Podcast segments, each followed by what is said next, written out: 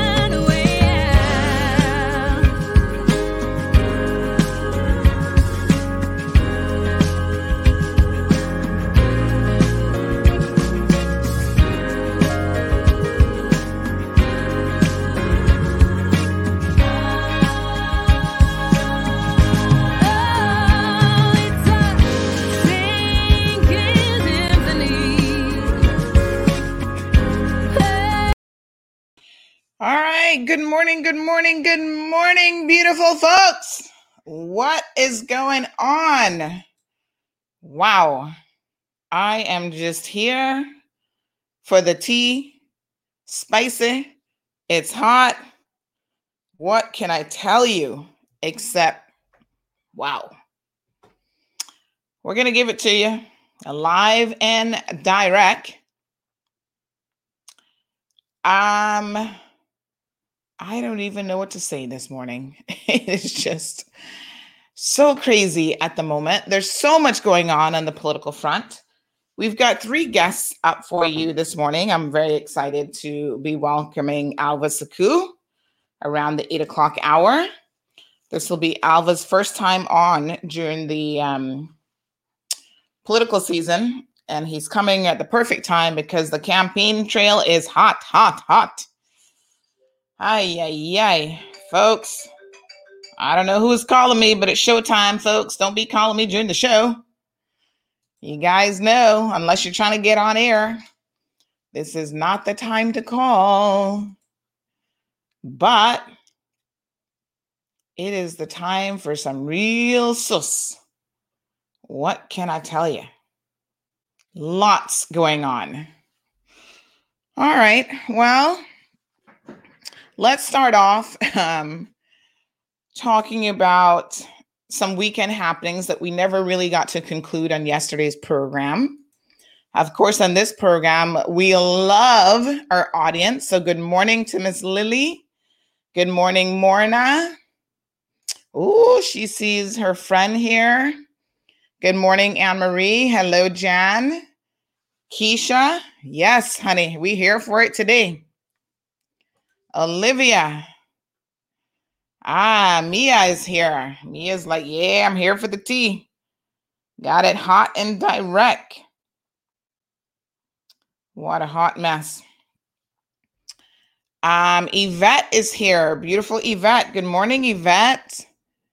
DJ Lynn is here. What? Now you know it's hot when DJ Lynn decides to join the program. He looking a little sus this morning as well. I hope you got your CMR mug. Vanessa, Wagwan.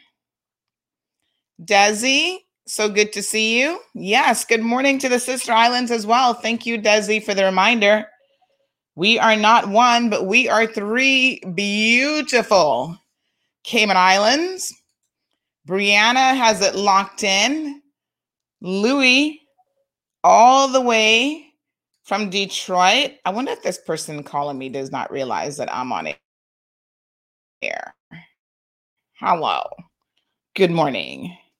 Ay, ay, ay. Let me just uh, send them a quick message. Um, so things are hot this morning. I, I don't think this person's trying to get on air with me. And uh, I got my water. I got I got everything I need. No no tea this morning. I didn't have time to make tea. Uh, Blossom, thank you. Logging in from Jamaica. Top of the morning to you, Louis. Z- Jasara is also here. Hey, Bruce, don't worry, honey. You're going to get all your questions answered this morning. Larry, Tamara, Felicia, Mr. Giles is here. Good morning. Hey, Richie Rich. You got my little um snacks for me this morning? I'm supposed to come and see you. It's going to be a crazy day. 34 degrees in Detroit. That is definitely jacket weather. Morna, a soon come. Don't worry. Misha. Aw.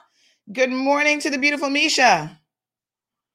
She says, What's a cuppa without you? All right. Get your cups ready, folks. This morning, you might want to fill it up with something more than just tea, to be honest. I'm thinking a little glass of wine or something else is more appropriate. The beautiful Evelyn is here. Patrick, Sharon, good morning, good morning, good morning. I know everybody's like, we need to see your face. Give me one, give me one second. You're gonna, you're gonna figure out in a second. I'm actually doing something in the background because I've got a little video for you guys that it's gonna make you go, hmm, what? Hey James, what's going on? All right, I think I think my video is ready. You know, I can't do too many things on this computer at one time because it is maxing out the processing.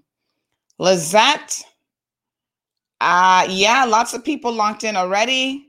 Good morning, Lena. Good morning, Jackie. Now, I want you guys to listen to a couple things this morning before we get started. All right, this person must really need to urgently speak to me because I've set them on air and they're still calling. All right, so here is um here's the first video that I want you guys to watch. And then we're going to talk about it. And you can tell me what your thoughts are on this situation. Now, you guys know that we stand for free speech here on this program, but this video kind of takes it to a slightly different level. All right, this person's desperate to get a hold of me. Wow, this got to be some kind of emergency. Hold on.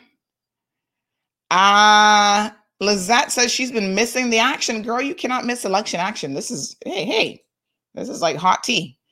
Okay, watch this video. I'm going to see who this person is calling, what the fire is that I need to clearly be putting out, and I will be right back. You're gonna take that fucking phone and bash it up your face. I tell you, keep off with that fucking phone. You you threaten me, right? threaten you? I not threaten you. I tell you like it is. Who is you? Fucker. Say your name. Say your name. Ask the man that was calling your mama. I'm gonna take your car number and go to the police and report you. That's what you're doing. Your mama number, not my mama. My mama is better than you. 187 924. 187, the phone number 192.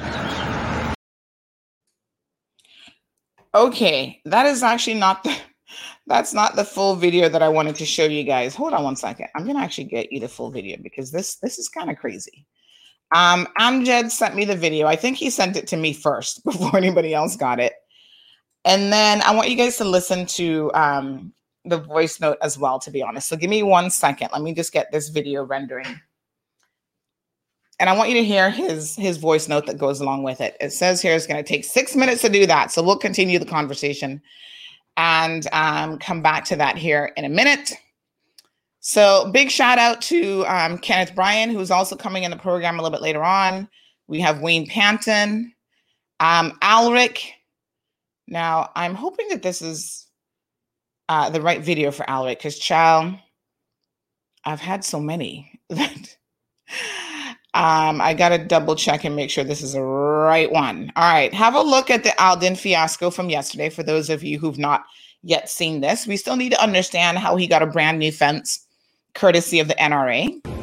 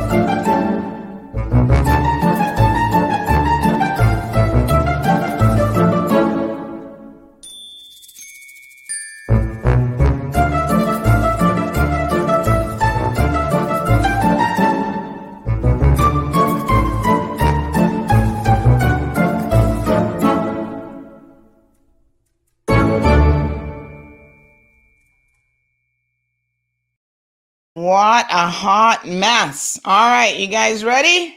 Who's ready? Where's your cup of tea? Where's your cup of Milo? Yeah, child, things are hot all over the Cayman Islands. Um, there I am. Those are you. I'm listen. I'm even a hot mess this morning because I I don't know what to tell you. It's just we've got less than one month before um, the election. And can I just tell you, I'm ready for it. Uh, Alden called an early election, and it is no wonder because it looks like people have kind of lost their minds a little bit. And it is getting so incredibly interesting. So, over the weekend, there were a number of meetings. Uh, Ozzy had his meeting on Saturday. Um, Chris Saunders had his meeting on Saturday. In case you missed it, we live stream both of them. Ozzy was I he was hot. Um is a very interesting and funny person. And Chris Saunders was hot. In fact, Chris really had an excellent crowd and um, he really brought it. Like, if you missed it, his, you know, presentation was full of passion. he didn't have one sheet of paper in front of him, which I know Chris can talk, honey child. Trust me, I know. And he just, you know, he just brought it. And if you missed it, go back on the, the video section on our Facebook page and have a look. So, in the middle of uh, Chris's show, his not his show, in the middle of his live stream, I got a message. Sandy Alva just announced that he is joining the PPM, and it was like, Where, "Where's my mic drop? My my kaboom!" That's exactly what it was like. I almost fell out of my chair. Not entirely surprised though, because you guys will remember that we actually told you guys that this was coming. Nobody wanted to believe Cayman Marl Road, you know. But once again, little tick mark, we were spot on the money. And so, you know, it is what it is. And Alva's going to try to explain to us this morning the logic behind his decision. The response was immediate in terms of like, everybody was like, what? uh, he he really just flipped the switch. For those of you who didn't understand where CMR was coming from, I guess it was a bit of a surprise. Good morning, Sari. So nice to see you. Lena, checking if it's only me with no audio. Yes, I think everybody else has audio. Good morning to Mitzi. Um, sometimes when you have no audio, you need to just um, refresh because I find that if you're on a mobile device and um, you have no audio, refreshing will help the situation. So let me see if I can pull back up the Amjad video. So what was going on with Amjad is apparently, you guys know that Amjad likes to call into the program, to multiple programs all over the place. And um, someone saw him, I guess, yesterday, and they just had enough and they wanted to tell him piece of their mind. Now, listen, we are all about free speech on this program. We couldn't do what we do if we did not support free speech. And when we support free speech, we have to support not just our right to free speech, but everybody's right to free speech, right? So there is no such thing as, oh, I have a greater right than you do to free speech. If I believe that I can sit here and share my opinion and sometimes even pop off a little bit, then you equally have that right. Now, a lot of you don't exercise that right because you are afraid of different things, um, such as repercussions if you work for government. So you might just silently remain in the background. Um, you know, which all of us understand because there are definitely repercussions for that. My apologies. I've got my uh, my WhatsApp crew saying to me, "Where is the link?" They like literally our WhatsApp news group. A lot of them just sit back waiting for me to send the show link before they log on. But you know, if you go on Facebook, it'll automatically pop up, right? Telling you the show's live. But hold on a second. Let me send them the link, honey child, because they're like, don't you be forgetting us. So, um, yeah, so Amjad messaged me yesterday, and I'll let you hear what he had to say. But basically, it looks like this man, and I don't know who the man is, is uh, a little bit tired of Amjad. Now, listen, Amjad has a lot of time on his hands. We all know that for sure. And he has been calling into the talk shows, my God, I guess from the day that he arrived in the Cayman Islands. And he seems to enjoy that sort of thing. Um, I don't know at the moment which talk shows are his favorite to call into, but I do know that um, he calls into most, if not all of them. he's never really he doesn't really call into this program and i don't think he hardly ever listens to us. I don't know how often he listens but i never really hear him commenting. And, and you guys have know i've had to put amjad in his place before because god knows you know i speak the cold hard truth and sometimes amjad does need a dose of the truth and so this man looks like he has just gotten sick and tired of hearing amjad on the radio um Amjad has a right to be on the radio like anybody else. But here we go. Hi, Sandra. How are you doing? Um, there is a man threatened me because I speak in the radio. I get him in video, and he is showing threat because of the election issues I speak about in the public radio, and he is coming to threaten me, and I have the video. If you willing to publish it, I will send it because this is threat threat to democracy. Today is me, they threaten me, tomorrow they will threat you and threat others. And if you believe in freedom of speak and democracy, you will publish that video. You're gonna take that fucking phone and bash it up your face. I tell you, keep up with that fucking. You you threaten me, right? threaten you? I'm not threatening you. I'm telling you like it is. Who is you? Say your name. Say your name. I'm the man that your mama. I'm gonna take your car number and go to the police and report you. That's what you're doing. Your mama number. Not my mama. My mama is better than you. 187 924. 187, the phone number 192. Wow. Wow. An extra wow. Uh I don't know what to tell you. Um, I think people are getting a little bit hot under the collar. And um, it's never a good idea to threaten people. Um, you know, I agree with Amjad that anyone who is, I don't know what, I don't know what preceded this. I'm kind of curious. Was there something else going on here? Or did this guy just like randomly roll up an Amjad and say, "Oh yeah, you're the dude who's always calling in on the radio"? Because it looks like he just pulled pulled off the street by the coffee shop, right there in the waterfront. Um, it's kind of difficult to say fully what's going on here, but Amjad has a right to his opinion. Do I think that Amjad meddles a little bit too much in local affairs? Yeah, honestly, I do. Especially as someone who, of course, he lives here. And I guess if anybody lives here, they have a right to their opinion. But I think Amjad calls in, like I said, every single day, and he really gets into politics. I have seen very few foreign nationals come here and immerse themselves in the political arena. They might immerse themselves in issues like, you know, the environment, um, social wealth. Like they're going to talk about issues. Amjad talks about politics and politicians. And there have been times when Amjad has ridden really hard for McKeeva. At some point, he was a McKeeva fan.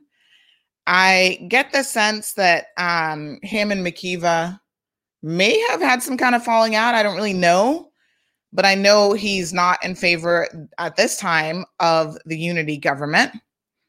So maybe he's fallen out with the unity government. I don't even know. Like, I can't even keep up. What I want to say, folks, is just keep your cool.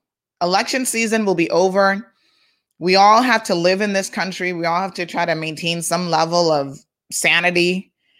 And um, that Caymanian guy, he looks like he's a little bit older. I'm sure he's never probably gotten in any trouble before. He's probably never kicked anybody's butt. Don't start at your age, son. I mean, honestly, sir, with all due respect, I'm pretty sure it's not going to be worth it. Now, I do know that Amjad has gotten uh he's gotten beaten up before by someone. So, eh, you know, some people kind of elicit that side of you as well. Like I do get it, although violence is never the answer. I do get that some people get on your very last nerve.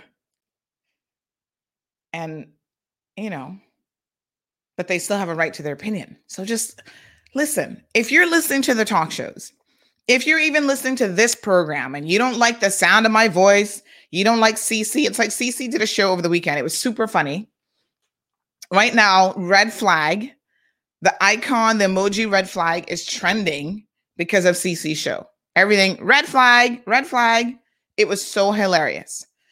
So, um, our little friend Ricky, is it Ricky? From Flow, um, he doesn't always like what CC has to say. And he's like, oh, her show was a waste of time, blah, blah, blah. Ricky, that's your opinion. I'm glad you have one. But at some level, um, CC's entitled to her opinion. And what we did on Saturday, and all, any of you are welcome. Listen, you want to come on CMR and have half an hour to talk about whatever is irking you? Just WhatsApp me. The reason why this platform is different from other traditional news is we are all about giving the people a voice, right? And I legit mean that. I mean, obviously, you can't be defaming people, but as long as you get on here, it's your opinion, it's the cold, hard truth, then you're entitled to it. And if you want your own show, call me. Seriously. So, Cece does her little makeup and mayhem show. This time it was it was political mayhem that she was largely focusing on. A lot of people enjoyed Cece. Listen, she might not be um, Ricky's cup of tea, but I can tell you what, she is a lot of other people's cup of tea. She's like Elvis. People love Elvis.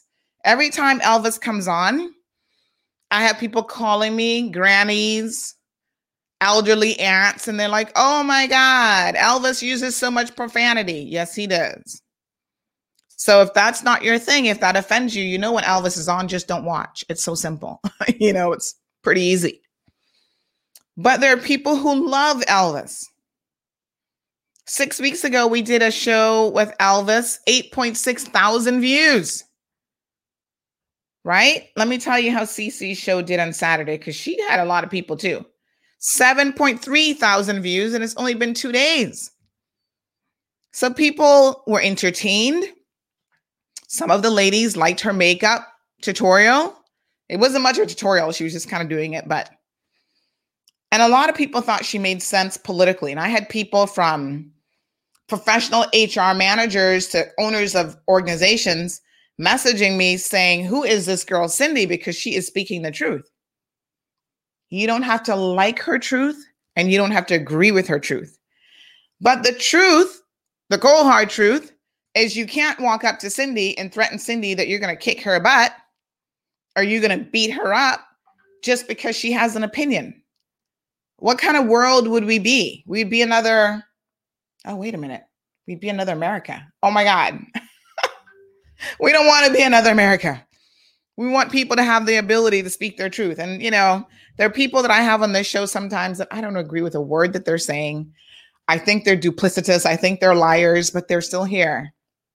And I will ask them the questions and I will try to be as fair as possible.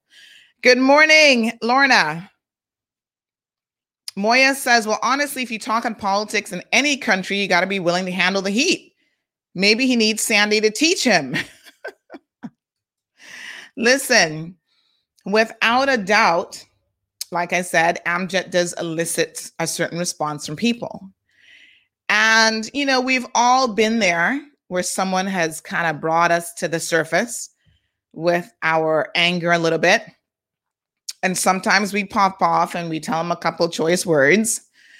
And then sometimes you just got to realize, you know what? This isn't even worth it. I don't even know. Amjad can't even vote. I remember when I lived in the States for 15 years, right? Especially the last five years, university life, an adult, whatever. You know, I was super into everything on my university campus, student body, you know, worked on the little Supreme Court for the campus, all that good stuff.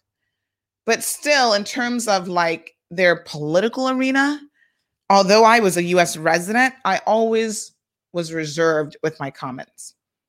At the same time, we didn't have a Trump back then because I probably wouldn't have been reserved, but I kind of always felt like it wasn't really my place as a non American. Like I'm not an American citizen and I can't vote.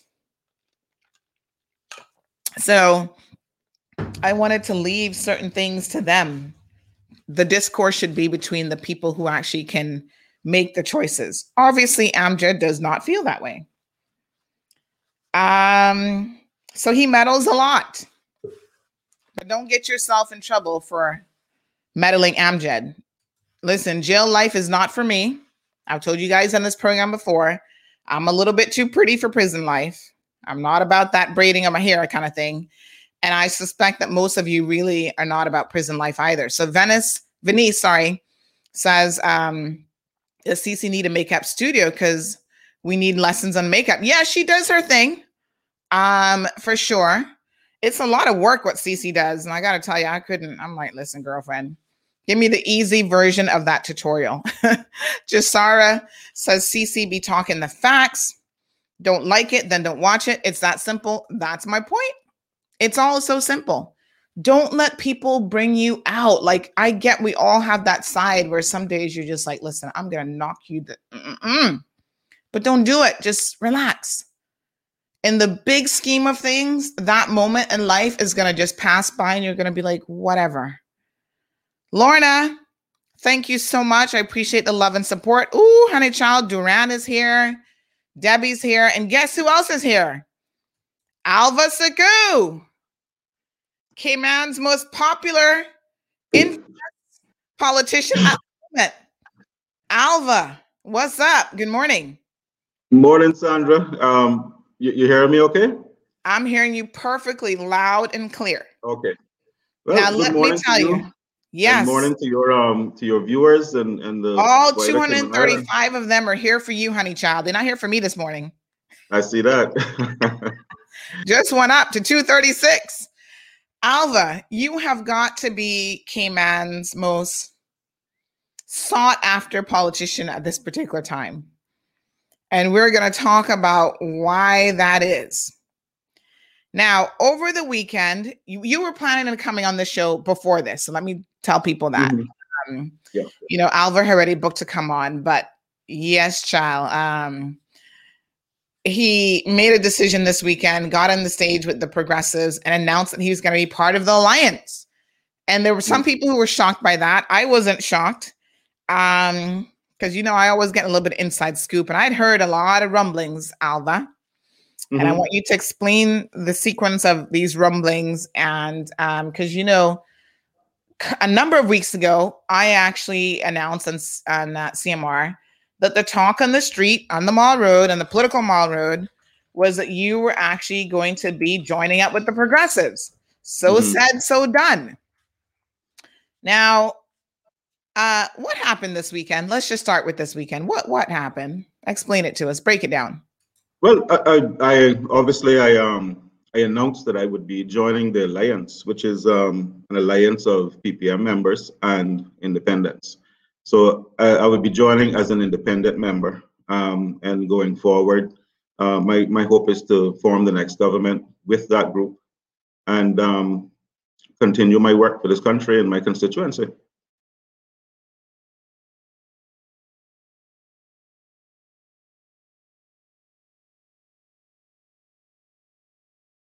Yes, Alva. Um, so why why did you make that decision? Explain the logic of it to us. Well, I'll, go back to um, prior to Christmas. Um, around that time, um, that's about the time that everybody starts thinking about, you know, where they're going to go politically if you're a candidate. Um, you know how you're going to further your your um, your efforts in in politics. So I really sat down and and considered where I am and what I need to do and where I need to go um, to to continue my work for my constituents. And I made a decision. I wasn't going to um, at that time join with any grouping. Um, what I wanted to do was get back to my constituents. So I um I know there were others who were asking me to to team up with them and form groups and so on. And I thought about it. I said, no, what I need to do is go back to Newlands first. And that's what I did. Um, I have now canvassed hundreds of people in my um, in my constituency. I've had this conversation with countless people, countless people, um, to say, well, you know, where would you like to see me? Um, the, the the one thing that comes out um, consistently after eight years of representation is that my constituents want to see me in a cabinet seat. They want to see me at the table. They want to see me moving forward with the ideas that I um I have campaigned on, that I have worked on, um, the, the things that I want I, I from promised from 2013 that I wanted to put in place for this country. And I um I you know I listened to my constituents. Great many of them said to me, we don't want you back in the opposition. We want you at the table. Um, we want you on the government side. And many of them, a large number, have said, you know, we don't have any issue with you working with the in alliance with the progressives. And you know, from back then, the rumors started. Um, some people I know came to to you and said, "Oh, he's gone and joined the PPM," which wasn't true, and it still isn't true. I haven't joined the party. I am still an independent member. But Sandra, no man is an island. Um, I can't get my agenda completed on my own. And I've learned that after four years in the opposition. Um, if you want to, to do the things that you came to do, you have to find a grouping that is going to to work with you to put those things in place. And so I, you know, I made a decision based on the feedback from my constituents that I would go forward as, as a member of the alliance. Mm. Well, your decision has um, caused a lot of uh, commentary. So there's some people. We have Bobby here who says best decision ever. You have the people of Newlands at heart. Uh, Marshall wanted to know if you spoke to your constituents. You just said that you spoke to, I guess, some of them. Mm-hmm. Curtis thinks you're smart. Melinda says money is running things. Um, who say they can get back in government is the question. So, of course, a lot of people think now, correct us if we're wrong here, Alva. Mm. A lot of people think that this decision was made. So, the precipice to this decision was that you were feeling uncomfortable having to work on your own during the election. And we get and we totally understand that an organized group, even going into the election, you know, people mm-hmm. can help you with whether it's financing, meetings, whatever. It lightens the load. We all understand that. Many hands lighten the load, right? Mm-hmm. So, did it play into your decision at all because you are an independent candidate that you need some help during the election cycle? Absolutely not. I, and and I've seen comments. I've seen one comment. Someone reported um, on on CNS that I receive $100,000 for joining. Let me tell you something. I have not received one penny from anyone to move forward with this alliance. I have funded my campaign myself. I have been campaigning on my own with my committee. Um, I've been hosting all my meetings by myself, except for one joint meeting with uh, Malcolm Eden. I am running my own campaign. Um, I haven't received one penny in resources from the, the progressives or the alliance. Have so, you been promised a ministry? Oh, sorry. Hmm. I'm not sure what's causing that feedback, but have you been promised a ministerial position if the alliance gets in and you are um, also successful? That is when I sat down with the premier and um, had discussions with the new leader, Mr. McTaggart. That is that is one of the things I'm coming to the table for. Um, mm-hmm. I, I want to be in cabinet. I, I don't want to continue my career, my political career, as a backbencher or a um, or a member of the opposition. I want to be at the, the table, and I think I'm ready for that challenge. After eight years of representation, um, and and people have seen the type of representation that I can bring and what I can deliver. A lot of the initiatives that the, the government are, are talking about now I started when I was with the progressives. I, the, the e-government initiative, I was co-chair of that initial committee to get that off the ground. The um the, all the changes with work, which I given I don't think those changes are working yet, but the, the, the advancements that have been made um, originated with my work as chairman of the NWDA task force. So there are things that I've done, but I can't get those continue those efforts. Mm-hmm. Um, sitting either in isolation as an independent member with no support around me or sitting in the opposition. So, you know, it, it's it's a decision. It wasn't a hard decision to make. Um, the other thing I, I want to talk about is is transparency. Mhm. I could have waited, and someone suggested, why didn't you wait until election day and just go across and join them? That wouldn't be honest, would it? If I if I presented myself on April 15th as a member of the alliance, knowing from now that that was my intention, that would be dishonest. And I, I'm not going to do that. I'm going to be transparent with my constituents and let them know from now, one month out, this is what I intend to do. Um, Yeah, I, I would- I think I would get a little bit of feedback from your. I'm gonna just mute you for a second, but you probably need to turn down the um the audio there. But um, I want to talk about that transparency, Alva, because I'm gonna be honest with you. Um, this is the cold hard truth, and you know, you and I go way back, honey child, to our Maples days. A lot of people don't know this, but Alva and I used to work together at Maples and Calder back in the day. Um, this was way before politics. We were before Alva even was probably thinking about politics. He was an IT professional, and I was a law student, and we both worked um, at Maples. So, Alva, the cold hard truth this morning is a lot of people do not believe you, and I'm going to tell you um, why that is, and then I want you to respond to them. Right? So, you're talking about in this moment, you're trying to be transparent. You you know join with Mhm. them from this point in time. Um, tell us in January what transpired, right? How did how did we get enough information to put together a story on January the 18th that you would well, we said that you were rejoining the PPM. What you've said is you have not joined the PPM, but you've joined their alliance. A lot of people don't really see the difference, to be honest, but we're splitting hairs. But Yeah, yeah. if you want to say that you're an independent member of the Lions, okay. I think the PPM creates these fancy terms, right? So we had the unity government. It's a PPM led unity government. Folks, for all intents and purposes, it's a PPM government. They needed the CDP and a few independent members to put it together, but you're towing the PPM line. you know what I'm saying? So, okay, you're not a card holding member. Tara Mhm. was never a card holding member, but she helped the PPM government for the two uh, consecutive terms that she was in. And then the eyes of the people, they don't really care if you're a card holding member. If you're helping them obche- obtain their objectives, then at the end of the day, it is what it is.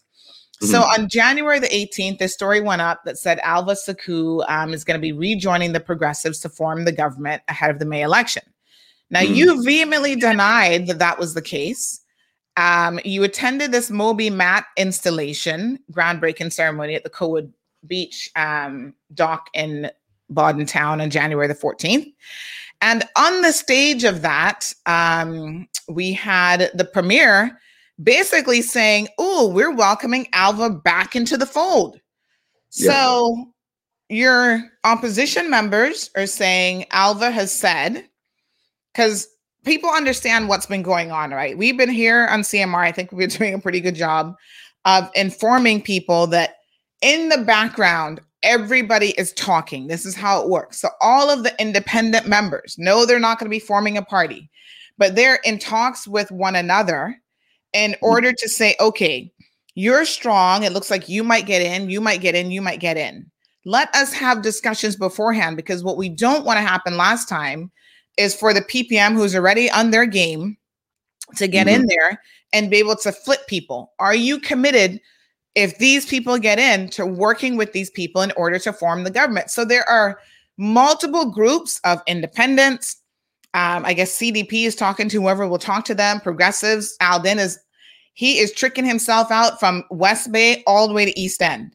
You know, now in the moment, he's claiming that he's not going to include West Bay in his alliance um, pre-campaign, you know, shenanigans. But we know that that's a lie because come May the 15th, if he needs a CDP, they will be there.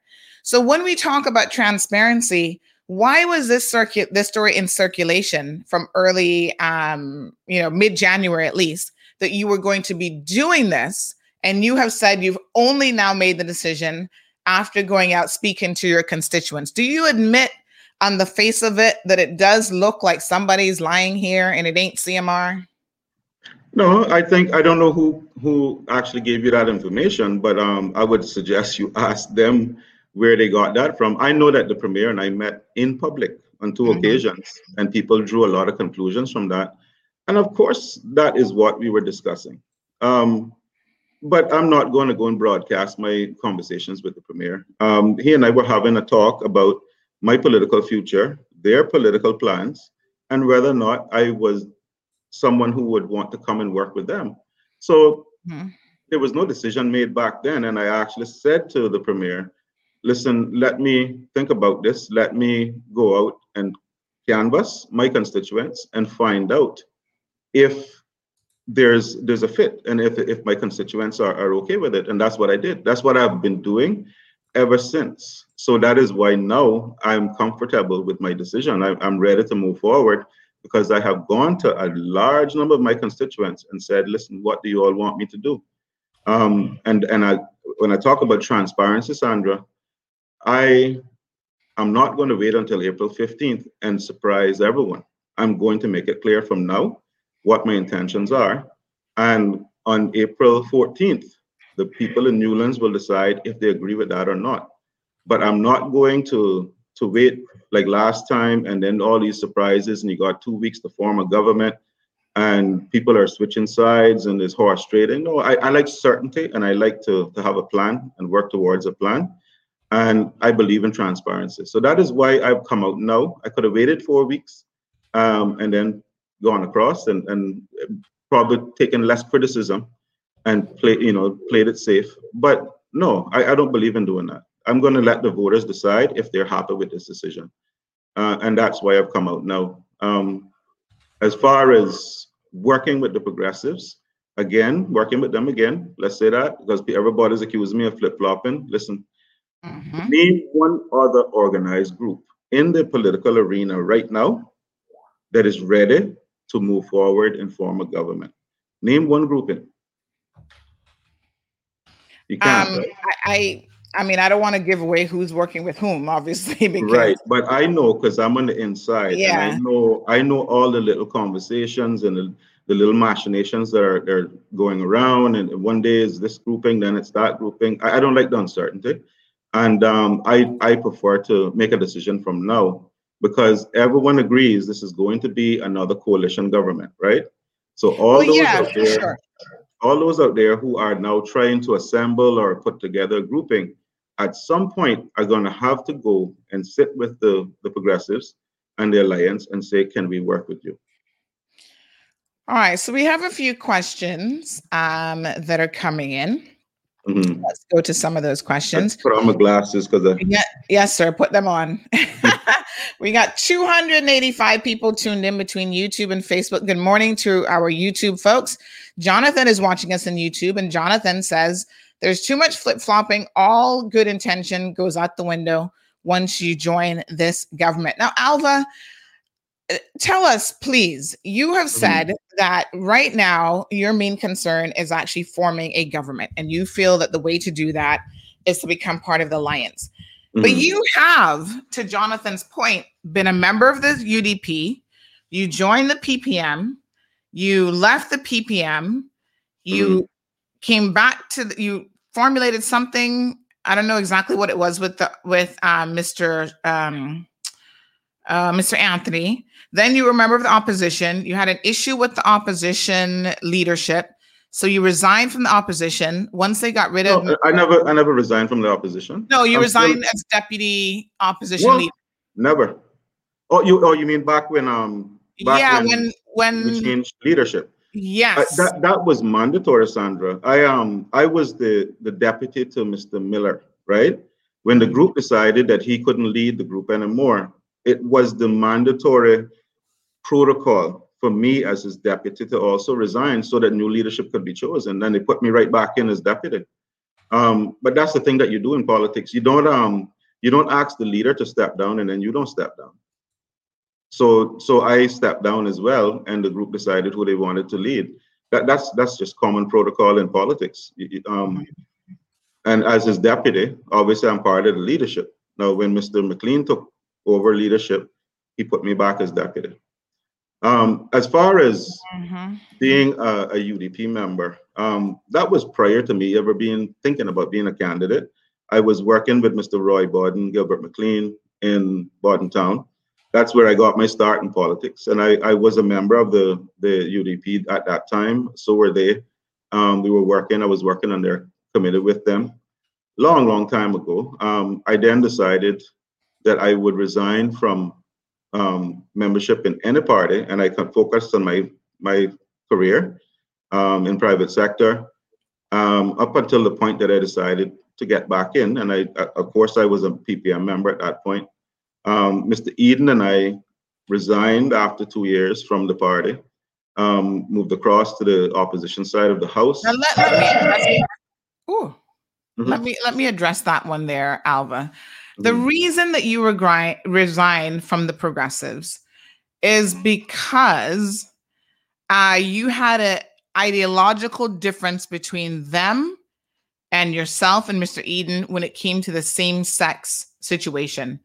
Has that changed? Have you changed your mind about same sex relations? What what has changed in terms of ideology? Well, it depends what you mean. Change my mind. I um I have now put that issue behind me because it's been settled um, by the governor.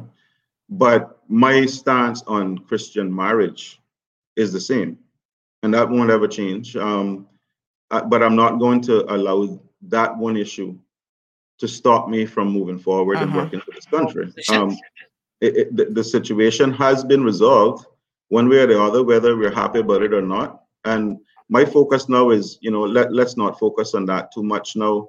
Let's focus on unifying this country, um, supporting each other, being there for each other, because we have a pandemic to deal with now. Um, while my, my Christian principles remain intact, my stand on, on same-sex marriage remains intact. Um, we now have a civil partnership act that people are now taken advantage of. I um and, and, and they're benefiting, but my stance on the debate against the when it was the domestic partnership bill, um, I raised a number of issues that the governor actually addressed when he put the, the act in place, including things like um, partnerships of convenience, which there was nothing in the in the bill to prevent that. There, there now is a safeguard in there. The governor listened to my concerns. Mm-hmm. So while my Christian principles remain the same, my beliefs remain the same, I can't allow um, that situation to stop me from doing what I, I have to do now in, in, in, politics. And, you know, as an independent member of the Alliance, there are a number of things that I want to get to work on. And I feel mm-hmm. that this decision is the best way for me to move forward with those, my agenda. Mm. All right. Well, um, but um, I, will continue to say it. when Mr. Eden and I resigned from the Progressives and we became independent members, and that's what I've remained ever since. Um, I don't want people to to mistake the opposition for an entity that it really wasn't. The opposition is is a constitutional entity. It is a requirement of our democracy. So you have to have an opposition. That doesn't mean that the opposition is going to become the next political party. The opposition could be made up of independent members, the same as the government can be. So there was no mandatory requirement for me to move forward with all the opposition members. I wish them well.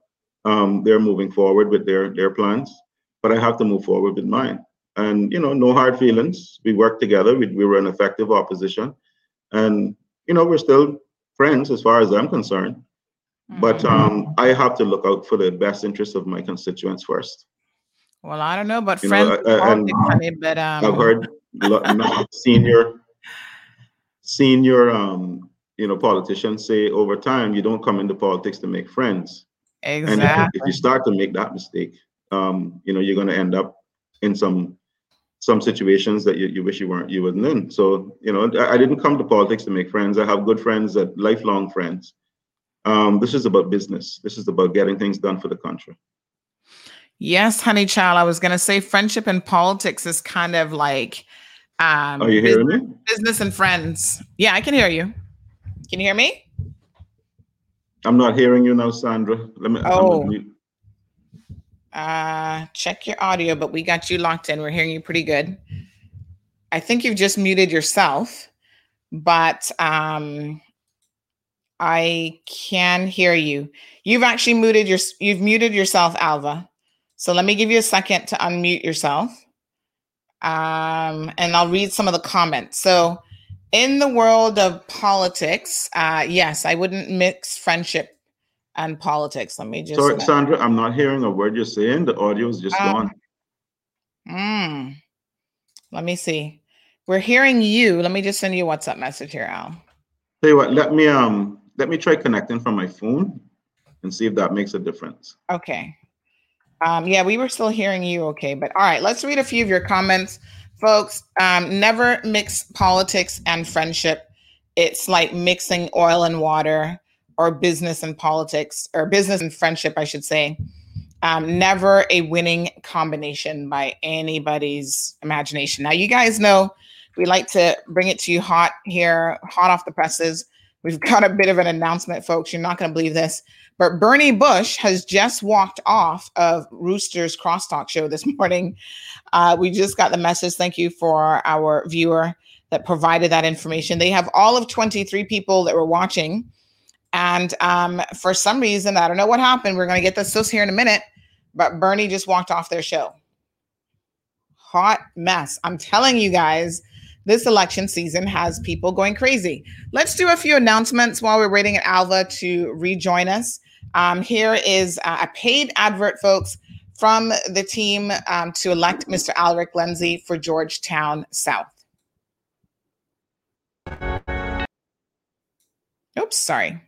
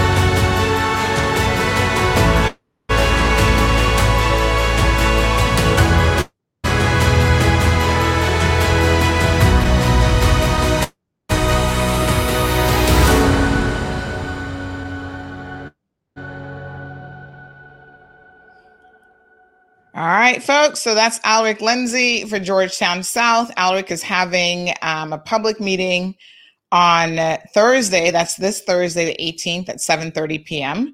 at Smith Barcadere. Go out, folks, and check him out. He's running against incumbent Barbara Connolly. And of course, Smith Barcadere, quite an interesting location to have a public meeting because um, this progressives government had a not so progressive plan to try to modernize Smith Barcadere. A lot of us just call it Smith Cove uh, which the people were not in support of, and they had to axe those plans. So let's catch up with a few comments. We do have Alva um, who's rejoined us. Alva, give me one quick second here. Let me just bring you back into the studio. Um, there we go. Okay, that's so some comments for your consideration. Melinda says the Alliance government, there's no such thing as alliance, they're all progressives. Um, Odell says you've been a stock opposition um, to the legal practitioners bill. How will you reconcile both your position and the architect's position? How do you move forward with your position of against? Um, I actually, the latest iteration of the legal services bill, I voted for. I supported it. Um, after I debated strongly and some of my views were taken into consideration, um, I gave the, the bill my support. And that bill is now an act that's now in place. All right. Bobby says Ween will work with the PPM same way. Um, we will ask Ween about that when he comes on a bit later on. Marshall says, in one hand, he's right. If you're not part of the government, you're really not going to get anything done. That's just how it is in the world of politics. But to be working with Alden, that's like working with the devil. I'm just saying. Melinda shares her opinion that she prays and hope not, but when but then again, they're all politicians can't be trusted. Janet agrees with Marshall's position. Curtis says your first statement said it, bro. You're not part of the government and you can't get anything done. Now, this concept of getting anything done, I'm going to tell you, um, Alva, I'm very uncomfortable when politicians say that they can't get anything done because they're not part of the government. Because I can tell you, I'm not part of the government. I'm not a politician. I'm not even in politics. However, mm-hmm. what I do know is that I get things done every single day that helps people, like in a legit way. So yes. I don't think that you have to be in politics to serve your people, just like I don't think that you have to be a minister in order to get things done. In fact, I think the opposite ends up happening. You think you need to be a minister to get things done because you think that you're the drivers of policy. Mm-hmm. And what ends up happening is this is just my opinion. You become a little lackey boy for Alden and his party, and you drive what they want to drive um, and at the end of the day, you're a paper you're a paper pusher sitting in an office all day, and you actually end up leaving your people behind. So there are constituencies right now that had consulars and ministers in those positions, and they felt like they were not well served by those individuals because they were too busy sitting in the glass house, attending every official, um, you know, opening ceremony, ribbon cutting, and all this kind of stuff, and they haven't really served the people well at all. So I do not believe that you have to be a minister to get things done or to serve the people. Just my opinion. I'm just throwing it out there for what mm-hmm. it's worth. Well, no, you um you can get to an extent you can get things done. Okay, so within mm-hmm. your constituency, you can get roads fixed because you have a roads budget. You can um you know you can initiate community programs and that sort of stuff. But I'm talking about at the policy level. How am I going to fix this traffic problem? Um, you know how many of my constituents are sitting in traffic right now? How am I going Yes, Alva, but how has this not... government fixed it? How has well, you're you're joining with the with the progressives, right? Mm-hmm. Although you're saying you're not a progressive member, I get the technical point. But how has this government fixed it? They've done nothing to fix it. So what makes you think that you will be the one person that can go in there with the rest of the progressives and get it fixed? I'm just asking. I, I know I know my determination and I know what I bring to the table. Um, mm-hmm. and they've they've you know you, you have to remember, Sandra, a lot of the government's plans, and I'm not making excuses for anyone, but we've had to deal with COVID um, for the past year. A lot of those initiatives didn't get started or didn't get moved forward because this focus shifted. Mm-hmm. But going into this next term, traffic has to be our number one of our number one priorities. Um, so the I, first I, three years they couldn't get all this stuff done, and then COVID hits, and you, we're going to blame it on COVID. No, there's work starting on the East West Arterial. Of course, no, that's going to want to take it to a certain point, but the revamp of the public transport system, that initiative started over a year ago. I know because I brought the motion asking for it to be started. Um, it was started, but of course, things everything got thrown off track because we had to deal with with COVID. But those are mm-hmm. initiatives that I want to resume. I want to get them moving again. Um, I can't do that from the opposition bench. Um, bullying soft, um, sorry, bullying um, legislation, anti-bullying legislation. That that bill is sitting with the Law Reform Commission right now. I want to push that forward. I want to get that passed. Mm-hmm. Um, you know, improving education, um, le- dealing with the employment issues, making work work better you know things like that i can't do from the opposition bench. I have those ideas. I have the the desire to fix those problems. And me sitting in the opposition um, opposing the government um, not being able to move forward to put policy in place to get things going um, is not the best most productive use of my time as an eight year veteran. I need to be in a position where i'm at the table I am making policy. I am responsible for certain areas of the of certain ministries, and I am I have a say. And and everyone on, on the alliance side understands what I'm coming for, um, what my intentions are, and how how much I am waiting and and, and waiting an opportunity to, to get to work. You know, I want this this election to be over as soon as possible so I can get back to work. Um, you know, we have two years now ahead of us of dealing with the fallout from COVID.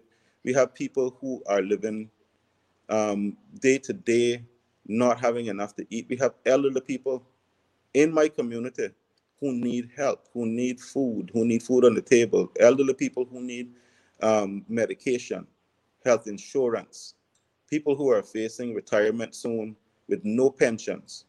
You know, all those things we need to address in the next two years, or this country is in for a very rough time. And I, am tired of, of talking about these things. It's time to do them.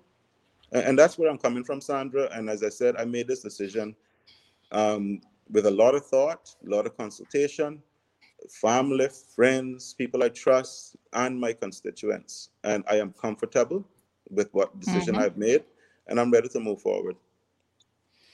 All right. Um, Layla says this is a mistake that's going to cost you your seat. Um, I got to be honest, a lot of people are saying that, Alva, and I guess we won't know until the night of March the 14th if yeah. that will be the case. Mm-hmm. Um, Lily says, Congrats, good choice. Heads up. She is a PPM supporter. Um, and do not pay attention to the bad comments. I mean, if the bad comments are coming from voters, you might want to pay attention there, Lily. People yeah. always talk, and that's a true point your people should vote for who for you as a person and what you can accomplish in your district. Well, well, yes, vote for you as a person, but they also need to know if you are aligned with anyone. And that is really an important point, um, folks, because I know that there's a lot of rumblings about who's aligned with whom. Even in the district of West Bay, this morning I just received a photo. Let me share this latest conundrum with you guys because this is a hot mess of a situation. But we have um, folks traversing from all the way from Bodden Town. Hold on one second. Let me just pull up this photo to visit people in the district of West Bay. And um, I think that it certainly says a lot um, about what is happening behind the scenes. So let me just uh, lots of politics uh, going on, folks, behind the scenes. I'll show you this one here in a second. Let me get to some more of your comments. Um, so Bobby you know, says, Sandra, I, at this point in time, I wouldn't pay too much attention to where you see pictures and candidates at different meetings. I know independents who go to every meeting. I, I attended Sammy Jackson's meeting in Red Bay. Now, obviously, I'm, I'm not part of Sammy's um, team, but I went to hear what he had to say all of this was part of my decision making process. So, you know, you can't tie. Yeah. I mean, people, a lot of people are very interested in what Sammy had to say. I mean, he had a, he had a huge turnout, um, particularly at his first meeting. And um, I think a lot of people are curious as to what, I mean, especially at that first meeting, as to what sort of, um, you know opposition the premier was going to have because let us be very very frank if alden loses in red bay i don't think we're going to have to worry about any alliance government forming at all from the perspective of the progressives. But again that's speculation at this point. Um, i mean there there are other members of the alliance the, there's a new political leader. Um, I, I don't think that we should focus so much on, on Alden McLaughlin right now because you know he's he's as he said he, he's happy to work in any capacity so mm-hmm. you know, but you, I, have worked with Alden before, Alva. Sorry? You've worked with Alden before in mm-hmm. the in the progressives, and surely you you will have to admit, if you're being honest, that mm-hmm. this concept that uh, Mr. Roy will be, you know, the leader of the progressives is more of a leader in title alone, and Alden will still be pulling the strings in the background. You might not want to publicly admit that. No, I, I, I will t- be honest. Um, is is Mr. McLaughlin going to be advising him? Yes, the same way. The, you call it advising, I'll call it pulling the strings, but okay. Um, but I, I, I wouldn't. Okay, you, you have your way of saying it. I have mine. Yes. If, if you have the, the person who has been premier of this country for the past eight years willing to sit and advise you and counsel you and, and guide you, any any right thinking politician would say yes. You know, my plan would be if I was premier Mm-hmm. I one of the first things I would do is to assemble a group of past leaders. I'm pe- talking people like Mr. Kurt Tibbetts, McKeeva Bush. Um, oh, are you predicting McKeeva is going to be a past leader? Uh, past leaders that, that have been at the top of, of the game.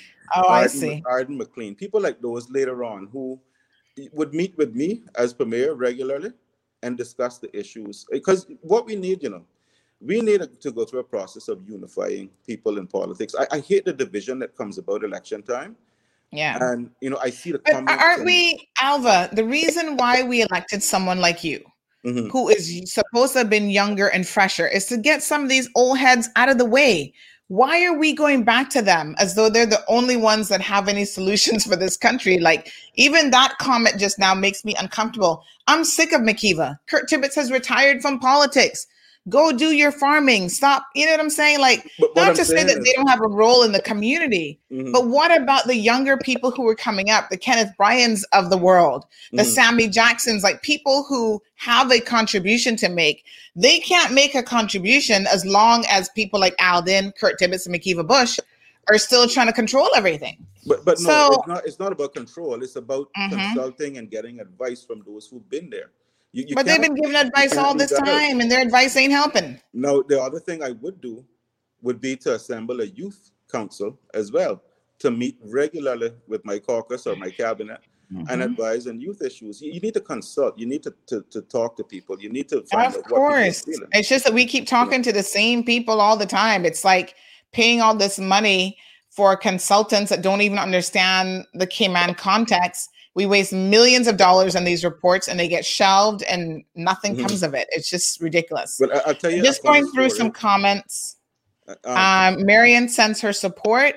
She says that they love you. Uh, Layla says, honestly, it's sad.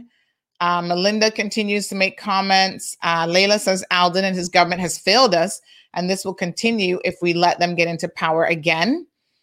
Sue says, wonder what happened to Bernie. He's usually a cool, good guy. Um, we will get the details as soon as we can in terms of why he walked off the show this morning. I only know that he has walked off. Um, Bobby is obviously a supporter of Alva. So, Alva, you got Bobby's vote. Hopefully, he votes in your district. Lena is wishing you all the best. She said that she would have waited until April the 14th, the 15th to make such a decision. Um, she appreciates your reason for doing what you have done. Melinda, obviously, um, not a fan of the progressives. Um, Bobby says Sue saw Raleigh meeting was packed. Things are heating up. Mm-hmm. Lily um, says people are ungrateful. What else do you want from this government? Um, there's a whole list, Lily, that we could give you of what we want, but that's probably another show. Jazara, thank you. Odell says valid point. I'm just trying to catch up on some of the comments because I know that Mhm. we're behind um, quite a bit and we are running a little bit into overtime already. Um, Miss Sue is here for it. Um, Josiah says Alden seems to like all the yes people, rolling her eyes. Good morning to Anne. Uh, good morning, Anya. Appreciate the comments. Um, Layla says they need to take credit for why we're blacklisted and gray listed. Mm-mm-mm. Speaking of um, people's ability to make change, we do have people like Tara Rivers, who was fortunate enough to be a minister for both of her terms. Mhm. And most people still think that she was a dismal failure in her ministerial roles. Um, Gemma reminds us that at the end of the day, there's no guarantee that the progressives will even get back in. In fact, we are praying that they don't. we need change for Caymanians, and this government is clearly not capable. So there is someone uh, who is uh, hoping that they don't get back in. If they don't get back in, Alva, Mhm. what do you think are your chances of being able to go back to the other side and work with um, other independent members? What has their response been? Have they reached out to you? Now, I've seen some of the comments that have been sent through calling you a traitor. And I think private conversations between you and other members have been screenshot and they've been sent to me, of course, um, where people are just like, you're such a traitor, you're this, you're that. Well, Um, You know- what is your relationship with other other MPs?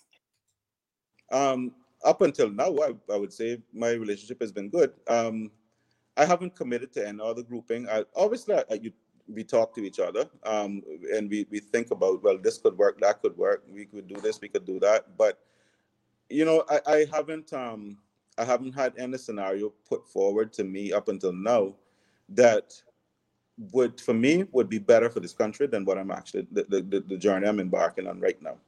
Mhm. Um, and I'm comfortable with that decision. I know some people will be upset, but at the same time that people are upset with me, I know that those same people are doing what they have to do as well. and having their conversations. And some of those conversations don't include me.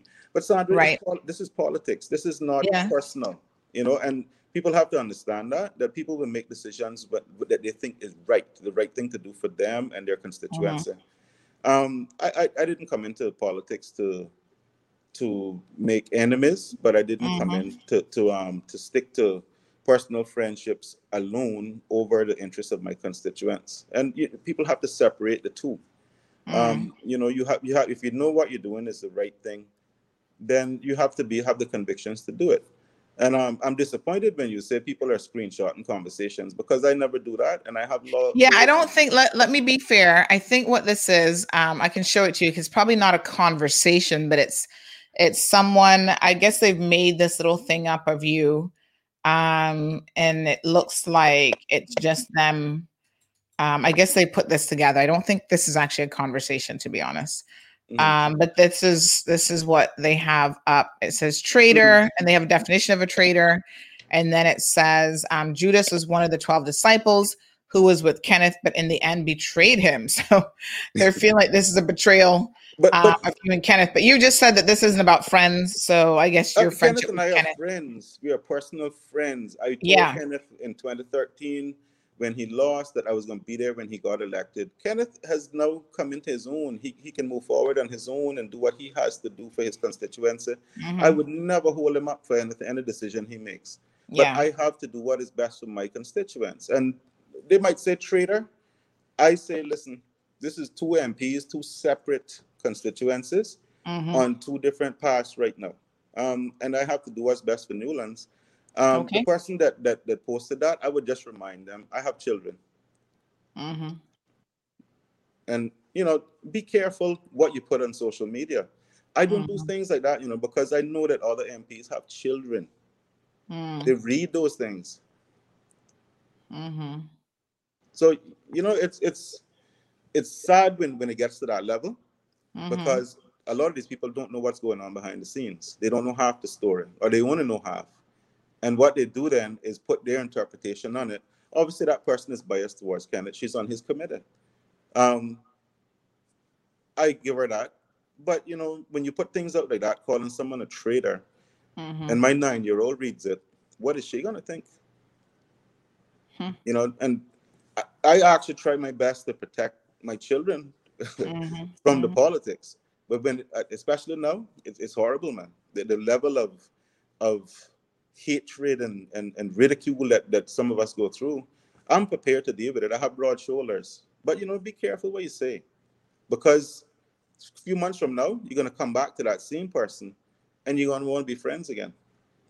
You know, you have to think. Hmm. Well, you forward. said it's not about friends. I guess they better not Yeah. be calling you with the friendship card. Um, question, question coming in, um, and I it was remiss of me not to ask this from the onset because we've asked this of every person, every candidate who's come on. This person says, "Can you please ask Alva whether he's willing to work with Mac if he is part of the government?" So I think you've heard the question before. Um, and Mm. it's simple enough. McKeeva uh, progressives will probably have to use him again. If he's going to be part of the government, are you willing to work with him? Let me say this, Sandra. Um, and I knew eventually I would I would be asked this question um, when I came on with you. If Mr. Bush is returned by his constituency, he is. I'm going to have to work with him in some capacity. He's going to be a member of the parliament, right? Y- Give, granted, he'll be there. I can't ignore him for four years. He may be on a committee with me. He, you know, I don't know. I don't know how it will end up whether or not I'm going to support putting Mr. Bush in a position of authority um, is the other question. And how do you Um, answer that question? I, I wouldn't. I wouldn't support that. Right. I, I, I honestly, um, that is my personal view. I wouldn't support doing that now. Um, I don't think it would be any good for him or the group. Um, I think Mr. Bush, as he said, he's dealing with a lot. He's he's, he's trying to to deal with with some brief issues and so on. I, I think that's that should be his focus for the time being. Um, and it, it wouldn't it, you would it wouldn't do us any good for me to prop him up and say, okay, you know, go ahead and do that. What I would say is, and I agree with Kenneth Bryan's suggestion, we need a code of conduct um, for the parliament going forward. So if any of us ever steps out of line, it's automatic. This is what is going to happen. You know these are the rules. This is the these are the rules you live by, and this is how you're going to be dealt with. Um, I myself was suspended from the House by Mhm. Mr. Bush um, not too long ago, and while I disagreed with that, I had to accept my punishment and go home. Um, and that is how it should be. It should be that you have rules that you live by. We need a code of conduct. We need to have those things in place moving forward. So if it ever comes up again, we know exactly what is going to happen. Mm-hmm. All right. Um, let me see here. So we are into overtime with um Alva this morning, so we may have to kind of wrap things up with him. But Troy says Troy has a good question. It took it took eight months for the health ministry to restart the health insurance assistance program. What do ministers do all day? Since since the position is you know that you want to get stuff done for people he's asking well if it take eight months to do such a simple thing uh, what exactly is it that ministers do he's asking me to answer that. i mean yeah he wants to know what do ministers do Well, ministers are busy. ministers run their ministries. They they they they meet in cabinet. They they deal with a lot of decisions that some of us will never know about. Um, Mhm. There there are things that happen that 20 years from now you might hear about, but you're not gonna hear about it today. Um, I can't speak to that specific issue to know exactly what goes on um, or what went on with that. But Mhm. obviously, there was some reason why it didn't happen right away. Um, uh, but he, should probably direct that to the minister because I, I can't answer on behalf of the minister. well we look forward to him coming on so we can direct those questions to him um, listen alva thank you so much for coming on the program Mhm. uh, some interesting times ahead for sure good luck to you uh, the 14th of May of April, my apologies, is a little less than a month away. And uh, we'll know, I guess, at the end of the day, how much of um, an impact this latest decision of yours has made on the voters in your constituency. Yeah, we will. Thank, Thank you very you. much, Sandra. Yes, you're most Um, welcome. Any final thoughts to leave with us? Well, you know, as I said, you know, take my decision for what it is. I thought Mhm. it, it it was the best thing to do for my constituency. Mhm. Um, I know that a lot of my constituents agree with me. And since making the announcement, I have had overwhelming response um, in the affirmative that yes, we, we're glad you're doing this. Um, it is not about me. It is what about getting into into a position where I can do my part to help this country, especially in the next two years, getting past this this pandemic, and my constituency. I want to deliver more, and this is how I intend to do it. I Mhm. have no um, no hesitation now in moving forward with the alliance. I believe that they've done a lot for this country. I have disagreed with them at times over certain issues, but if you sum it all up, the net effect is that I think their performance has been positive. Um, we've seen improvements in a lot of areas, but there's more work to be done, and I think that I can I can contribute more working with them, sitting at the table with them. Mhm. All right, my friend. Thanks very much. I appreciate it. Thank you, and looking forward to the next conversation. Absolutely. So, folks, that is Alva Suckoo, um, current MP for the District of Newlands. And again, he made a decision this weekend to work with part of the aggressive, uh, aggressive, progressive, the alliance. Listen, this whole terminology has got me all tongue twisted. Al- alliance, the alliance. What is it? The alliance of progressives and independents. Oh my God. Why couldn't they just keep the term unity? I mean, it was so much simpler. But anyway, Confusion Junction. A uh, few comments before we pull in Mr. Kenneth Bryan, who's waiting in the back of the studio. Sharon shares that some politicians have been there for 20 years and nothing has changed. Now, COVID is to blame for everything. And to be fair to Sharon, uh, the progressives have been in control for a couple terms now. So who are they blaming for all the things that haven't been able to get done? I'm just saying they they've been in power. So Janet says bullying is a major issue in our schools and workplace. I've understood Janet. Um, so we need legislation passed ASAP. Marva says, well, from what I'm hearing, the government sat on their asses like they normally do for the first three years. And it is just the last year that they finally hit the ground running. Unfortunately, COVID slowed them down. Yes, indeed. Julie, good morning. So nice to see you. Good morning to Miss Janet. Uh, Miss Janet says, I guess he is confident that the progressives will get back in. Huh. Gemma says mental health needs to be addressed. Our kids are suffering. Uh, Jeanette says the PPM won't be back, but it will take coalition of like-minded, and I think it will be some of them. I, it will have some of them in. Uh, Marva, thank you so much. Marva says, Can you imagine Alva sat there and said COVID is what prevented the government from getting things done during the last four years? Miss Liliana um, says Mr. Suckoo is has been funny. He's not a problem solver. Thanks, Miss Sandy, and reminding the MP that helps that helping needs a doer. Uh, Vanessa is saying something is a lie. I don't know exactly what comment that is. Uh, Belika says to control policy in Cayman, you need you do not need to be part of the government. You need to be part of those who control the government, and those people are not the electorate. Ooh la la. Now let us take that comment in for a minute. He says the real people controlling policy or not even the politicians, it's the drivers behind the politicians the people in the shadows that you don't even see. And most of those are um, business people and others with deep pockets. Hmm. So that's how you need to control policy in this country, not necessarily being a cabinet member. Interesting point. Wow. Layla says she has faith in Sammy. Uh, both uh, Mr. Sammy Jackson, Samuel Jackson, and um, Alden McLaughlin were up last night for the um, for the debate, the chamber forum. Now tonight, interestingly enough, is Bodden Town, but it's only going to be Mr. Um, Dwayne Seymour. Ozzy has decided that he will not sit and do the debate because he has said that he has more important things to do in his constituency and he's having a neighborhood meeting instead.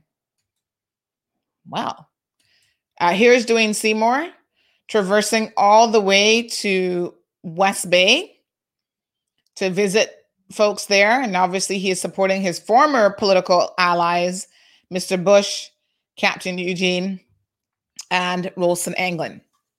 So, sorry, uh, Kenneth.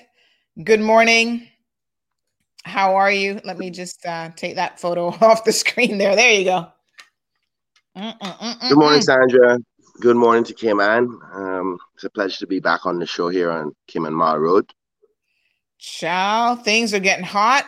Folks, Kenneth has a big event that is coming up. Let me remind you of this, and then Kenneth can share a little bit about this event with us this morning.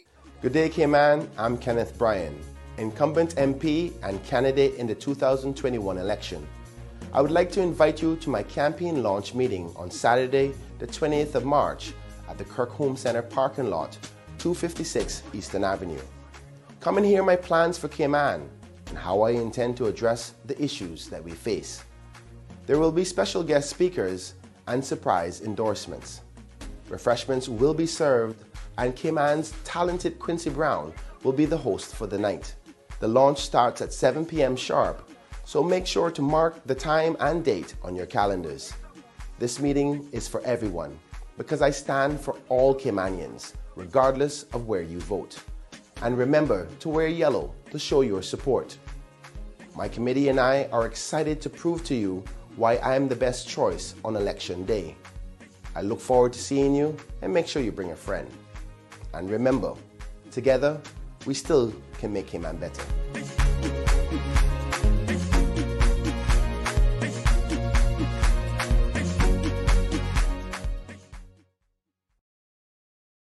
Um, Kenneth, very nice video. And of course, everyone should mark their calendar. I'm sure you're super excited about your official launch date. You are number one on the ballot there's only two of you running for Georgetown Central.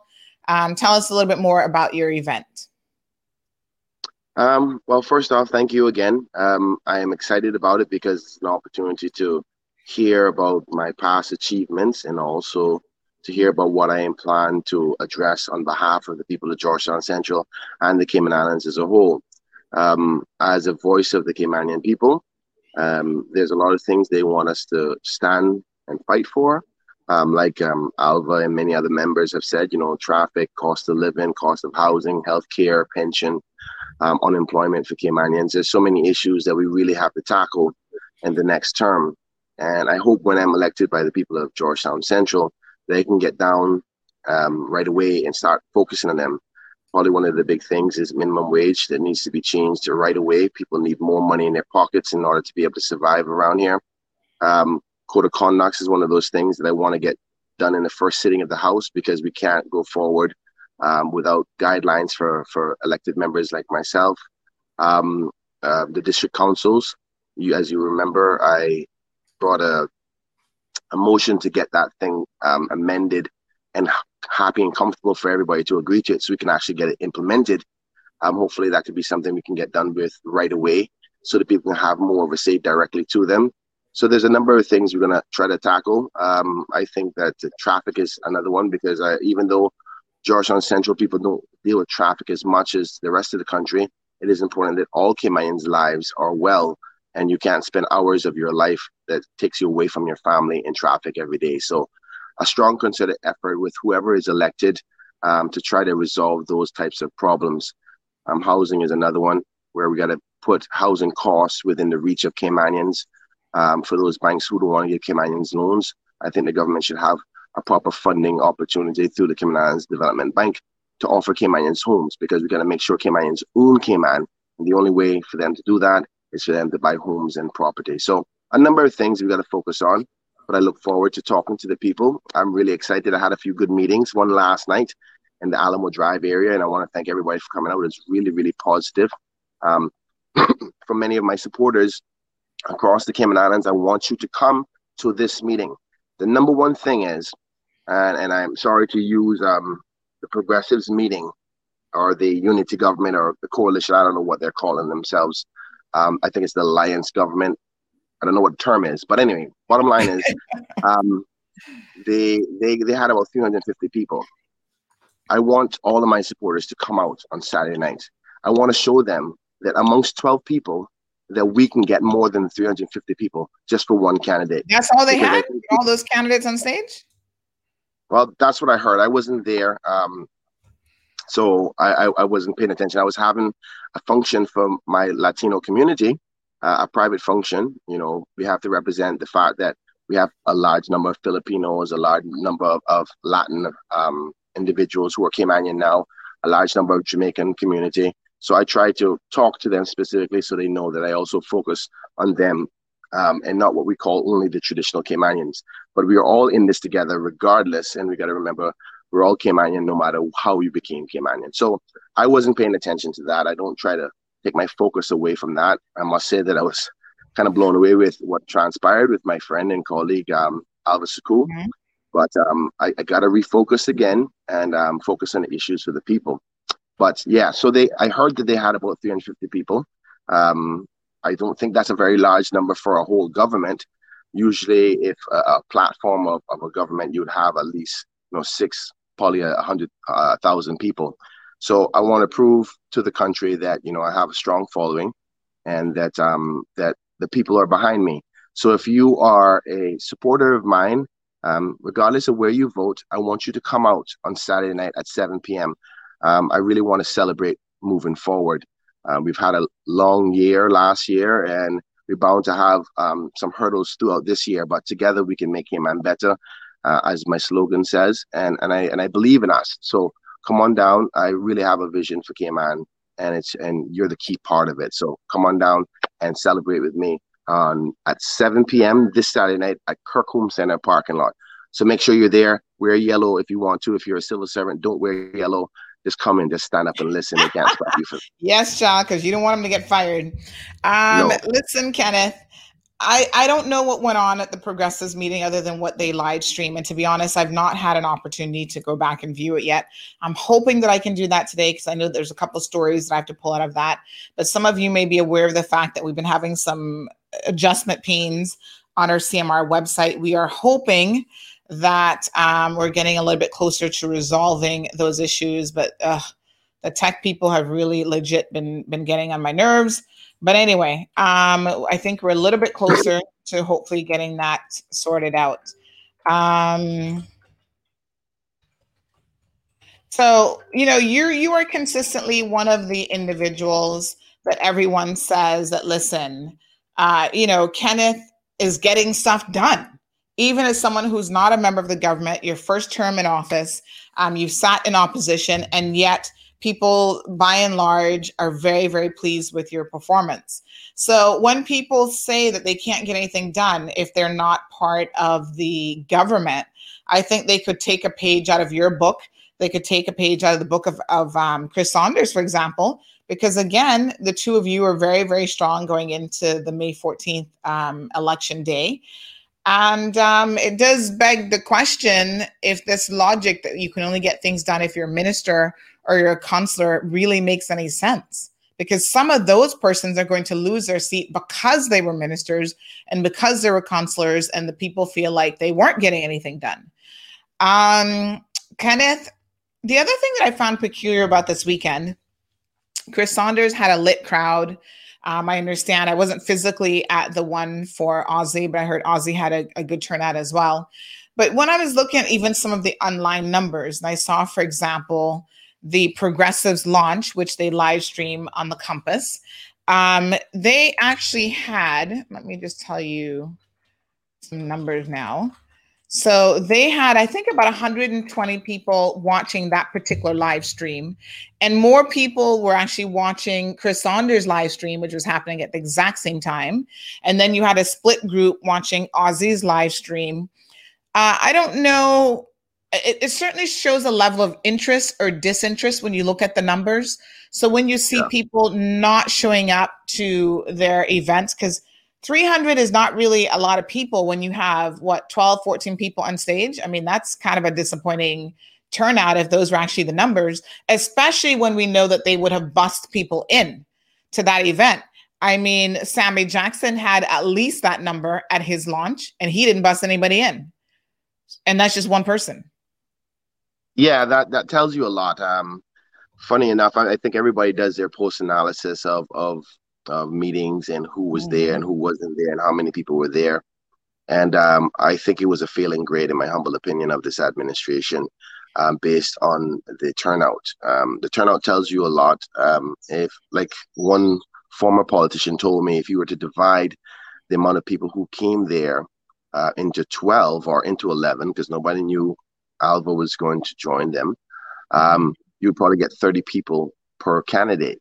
Um, mm. and if if your candidate can only bring 30 people to a meeting, uh, I had 30 people last night at a backyard meeting. I mean, so it tells you a lot. Mm. Um, so I mean, but then again, nobody knows because I've seen situations where you know in a former UDP meeting, um, there was the 1,200 people, and they lost the election um, mm. and lots of seats. So you know, sometimes yeah. we overanalyze. Um, I ideally yeah. want to see my supporters at my meeting and everybody else. I want them to to come and show um, any government that may be intending to um, to plan that that we together are forced to be considered, and mm. that there is a support base behind me, and that they want their voice being heard. So I really encourage everybody if you like what you've seen from me based on my performance for the last three years and nine, 11 months, um, come and support me because mm-hmm. I have to accept that there's going to be a coalition government. That's my predictions. Um, and there's going to have to be people who are grouped together. I personally believe that if we show the whole country that you believe in what I've done and how I stand for you, that any government that is formed would want to have Kenneth Bryan a part of it to help um, formulate policy and guidance with legislation. Um, I genuinely believe that people like what I contribute um, and the analysis that I would bring and the information and transparency that I bring about matters and issues. And I have a good um, idea of a cross section of the people's feelings from from low income communities to the business class to the multimillionaires to to to, to the poor to the generational Caymanians to the new Caymanians. Um, so I think I, I think I would be a strong asset to any government, um, mm. and I think whichever other nine persons that formulate the government with me, um, they want to be confident that says, okay, Kenneth has a pulse on the people. So coming out to show the country that and all the other politicians, because trust me, they will be watching, just like how we were watching their meeting, they will be mm-hmm. watching as well. Um, yep. We'll send a good, clear message to them that you want Kenneth Bryan to be a part of the government, uh, regardless of which government is formulated. So I truly am begging everybody to come on out to my meeting at 7 p.m. at the Kirk Home Center parking lot this coming Saturday. Um, I hope to, to see a lot of you and I, I hope to talk to you about the future. Well, we will definitely be there. I'm sure Ann says she's going to be there. Melinda agrees um, that um, she was at Kenneth's meeting, um, Chris' meeting, sorry. Uh, Layla is asking what independents are you aligned with? Well, Kenneth uh, spoke at um, Chris Saunders' meeting on Saturday, so I think that that's probably a good indication. Um, now, Kenneth, I'm just double checking some numbers here. So Oz's meeting if I could just correct something, I see one of my sure. committee members has corrected me. Last night we yes. had a backyard meeting in Alamo Drive, and we had over 50 people just at the backyard. Yes. So uh, uh, thank you so much for my correction there. Go ahead. Sorry. Yes, the beautiful Denise was on it. Yes. Um, Melinda says, I think I was liking little over 60 people there last night. Um, did you have another meeting last night funny. as well? No, no, I had a meeting. I had another meeting last night. Um, okay. So, so I think I think you see, there's a difference between my committee members. We don't count our committee staff, but right. if somebody else came there as an independent individual just watching, they would probably see 60 because there's about 10 of us there from my committee. Okay. So that's probably where you get the 60 and the 50 number. Yeah. Mm-hmm. Okay, got it. So Oz's meeting, just some social media numbers from two days ago. So this would have been Saturday. Ozzy had four point already has 4.4 thousand views. Obviously, you can go back and have a look at that. Chris Saunders' meeting had 2.7 thousand views, but again, he had a lot of people actually there at the meeting, so those people might not be minded to go back and view it. And then the Progressives launch on the Compass website had 4.5 thousand. So it's kind of interesting that Ozzy's single meeting had pretty much neck and neck um, the same number of views that the entire Progressive Alliance launch on Saturday night had, and they were competing events happening at the exact same time. Uh, one of the factors that obviously plays into this particular number is that the Compass does have a significantly higher number of, um, let me just double check where they're at right now. So they have um, page transparency. You know, I always like to check these numbers. So they have 38,000 um, people who like their page, but they have more people who follow their page than like their page.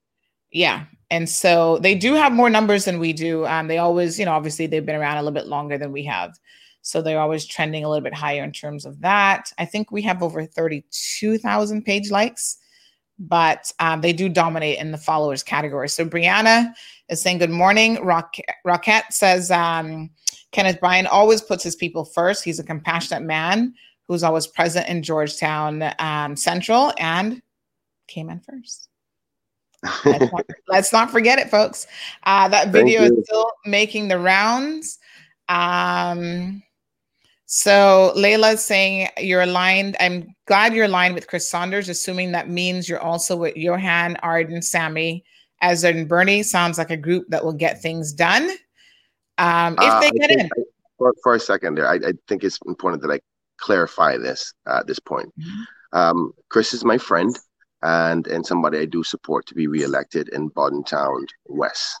Uh, I was asked to come and endorse him, and I'm happy that I did because um, I think the Town West community deserves another good term from Christopher Saunders. Um, who else was on the stage? Um, it doesn't necessarily mean that I was endorsing them. and for clarity, I am right. supporting um, Jay Ebanks and Northside. So obviously that's a conflict with Mr. Miller.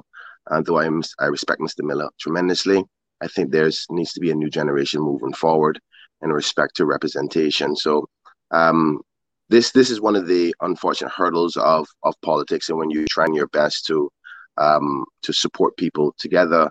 Um, people have different alliances and different support systems. And um, obviously, Chris is getting support from other people who I don't necessarily support.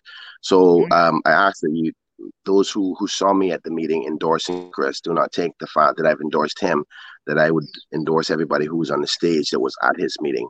Um, I do have other people that I'm working with that I support, and hopefully, in due course, we'll be able to let everybody know who they are, uh, because I think about coming structured and and and and not just coming as independent. I I'm, think I've learned a little bit from last time that I think there's a group of us that are going to come out publicly to show that we have strength and that we will be a part of the next government. And I know a lot of people want to know who they are and and everything in its time. So I can promise you, we're going to be working with some other strong, strong individuals who have a strong possibility uh, of success at the polls, and that we will be able to have a say within the formulation of the government. Okay, so a question for you. You've done well, Kenneth. However, your opponent says you cannot work with government and you cannot work with the opposition. What do you say? Uh, well, I think that is um, persons interpreting me being a yes man as opposed to not working with people. Um, I think I think we all have come to the conclusion that, and you, I think you said it earlier, that the government wants uh, a group of yes persons. I'm not a yes man. Um, I am a let me see what the facts say and what the people think about that, and then I will agree. Now, that's not necessarily attractive to the type of style of politics that um, the progressives, um, particularly that of the premier, has has done over the years. He wants people who are just going to listen and just say, do whatever you're told. That's why he selected Frank Cornwell.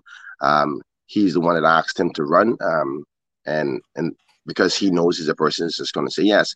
People like um, Wayne Panton, Marco Archer were never yes men, and that he always speaks about um, how difficult it was to work with them. Um, and I, I think that's so sad because you want people. Um, what's the saying goes? Um, iron sharpens iron. Um, mm. So we can have better solutions if you have stronger people who challenge you. Um, and this is why we always come to conclusion that it's not filtered enough. Like the port, do you truly know whether the people want the port, or have you just made up your decision and say, "Listen, guys, this is what we're doing," and you follow suit? Mm-hmm. Um, I, I, think I would be strong for any um, any administration, and I'm a reasonable person. I'm willing to work with people um, as long as we do it the right way. That's all this is about. You just don't go off and, and, and make decisions on behalf of the people without communication, without discussion, without public consultation, particularly on major, major matters. I don't think you go to them every day about a road or something like that. But if you're going to change a policy on high rise buildings, which will change the landscape and the culture of Cayman, you have to talk to them mm-hmm. about that. For example, mm-hmm. the Honorable Joey Hew and this cabinet increased the the, the heights of um, the buildings in the central part of Georgetown and didn't even talk to the people about it. I, I, wouldn't do mm-hmm. that. I would go to my people first and say, listen, this is why we're doing it and why we think it's beneficial. I would like your support to do so. Now, if you get a major pushback, then you hold back and say, okay, I have not been able to convince them of that. Uh, but you don't just go, boom, one day you're in LA and then it's there. That's what they do. And and I don't subscribe to that. So maybe that is what they think as I don't want to work with people, but I know what my job is. My job is to represent the people of this country, not my own personal interests. And I think that there's other people out there who like that approach as well and who will respect that and will get elected and see that as Kenneth, come on, work with us. That's exactly what we want um, to hold each other accountable, have a code of conducts. Um, and, and, and, I, and I think, to be honest with you, I think it's only one or two specific people in the progressives who feel that way because there's actually mm-hmm. people on the progressives who tell me, Kenneth, I, I really hope that we can work together next term. I wouldn't call their name because the unfortunate part of politics is that then they would have problems in their camp. So I try to, there's some things I just go, okay, I'll keep it to myself. And for those who are on the progressives who do like me and want to work with me, I'm happy to work with you when I'm elected uh, with my other people who are going to be elected as well. So that's a political narrative. They're trying to sell it, but it isn't working because the people don't believe it. It's like saying you can't get anything done as an independent, but yet still the government that they are made up of, the Honorable Tara Rivers was was independent. Dwayne Seymour was an independent. Austin Harris was an independent. Um, mm-hmm. So they're saying that don't support independence because they can't do anything, but yet you still have to make up the government with them. So it's a bit of a oxymoron and we know it's going to be a coalition government, and we know they're going to have to do it with some independence. So I'm okay with that. I think the people of Cayman is smarter than they think. Mm-hmm, mm-hmm. Well, that's some sage advice, if you ask me. Uh, Troy says, Does Kenneth have a position on the unbridled development and population growth driving policy in Cayman? Yes, I do actually. I think we need to slow down. I think we're going too fast. And I think it's affecting the quality of life in many, many ways, particularly that of cost of living. I think the fact that we're um, supply and demand chain is being tested and pulled so much is driving up the cost of the country. also, we're not planning properly from an environmentally friendly way. There's many countries who, who who've learned from technology and science that you can develop a nation in a very beautiful, clean way. But because we're so, I hate to use this word, a bit greedy, um, we're moving so fast for the money. Um, and, and, and unfortunately, the people who are getting the money are not always Caymanians. I think we need to slow it down a little bit because the argument that is always used is that we're doing this to give Caymanians jobs. Like um, some other members have said, is we don't have a job problem. What we have a problem with is placing Caymanians in the jobs that are here. So mm-hmm. we don't have to hear that excuse. Don't ever fall for that to say we want jobs for Caymanians. There's more jobs in Cayman than there are Caymanians. So it's about getting them placed into the jobs that are available. We have to do it slowly. We have to do it constructively. We have to make sure that we're doing it for the right reasons and it's most beneficial to Cayman and what we want to be. We're, we're a Caribbean nation. Um, yes, we are a growing economy, and most most of our economy is based on strong growth, but strong, smart growth. We want to be able to say 200 years from now, we're not a Singapore in a sense of everything is so developed you can't even breathe the fresh air because all the trees are gone. We can't even use the table water under under the ground because it's so polluted we we have a waste landfill that's leaching um, um, chemicals into our water. We have to be better at smart development. I must say, believe it or not, I know a lot of people may have different positions about the Dart group, but their development strategy and how they encompass um, the, the, the the vegetation, how they encompass um, reusable energy. You that? That's my Cayman parrots in my community. I love it. Um, how they is, use is that a wild energy. one? Just yeah, those are wild ones. They, they okay. come to my house every morning. There's two of them right up there in the tree. Oh wow! I, I can show them to you. They're, they're kind of like my agoutis. yeah. Ho- hopefully that means I'm a winner. um, I haven't I haven't so, seen him today, but he's definitely made an appearance when you were here before. So I think you're good to go. Um, he's been so, kind of hiding out. Some mornings he comes out a little bit later. Okay, well, you better tell him to come out today. Yeah. um, um, yeah, I was just saying about the development and answering, answering his question is that we have examples on island um, that can develop in a smart, constructive way. Um, one of the things that I think that has caused much of the development right now is, believe it or not, is the positive effects, are depends on how you look at it, the negative effects of COVID 19. And I was saying at my meeting last, I've never seen so many private jets um, flying to Cayman that I've seen since COVID 19. Um, and COVID 19 and our success in our bubble and how we've been able to protect ourselves and still be able to move around freely while the rest of the world is still under lockdown in some places, wearing masks, living in fear. That made Cayman very attractive to those who are with wealth. Sorry, Kobe, stop it. Um, those who have wealth. And a lot of those private jets that came down for condos and and um, retreats said, you know what? If the pandemic or something ever happens again, it's good to have a property in the Cayman Islands. So what you see is this boost in the construction field because all of the little developments that were halfway done and they were up for sale, they're all gone now. And the construction industry is like, okay, let's start another one going. And by that, it's pushing up the cost for Caymanians to get houses because ultimately what is happening is the supply and demand. If you don't have enough workers here to do it, they go, okay, I'm only going to take the jobs that pay me the most. And then you have COVID 19 has affected the, the cost of materials because of the plants, um, the supply of materials in the different countries, like in the United States, they're, they're dealing with shutdown elements. So they have limited amount of materials they're supplying the world too. So the price of materials have gone up. Um, there's so many other factors that are affecting Cayman um, by way of the COVID 19 that has brought the cost of living up. But we, as a uh, as a country and as as politicians, have to monitor that growth. That growth is having a negative effect on Cayman. All right, my dear. Thank you so much. Uh, Carol says beach access. Where Caymanians going to go camp now? Um, well, Jonathan says we need all we need new representation in all constituents across the three islands. Layla says Joey Hew needs to go. Uh, Elizabeth wants to know Are you aligned with anyone in West Bay? Yes, I am. I'm aligned with Kathy Wilks. I support her tremendously, even though that caused a bit of a, a ruckus um, in respect to my, my, my, my former friendship with Mr. Bush and others. Um, but I believe Kathy is, is the next generation of leaders for West Bay. She's young, she's smart, she's intelligent, and I believe in her. Um, Mr. Captain Eugene is a friend of mine, and I, I, respect him for what he's offered to the Cayman Islands. But I think Kathy is the next choice. What mm. we want to do is select a, a group of leaders who can give you a solid 16 years of their life because some of these problems that we have, we need to know we're not electing people who are in their retirement term because the retirement term is a very dangerous one for, for, for constituents. Here's why.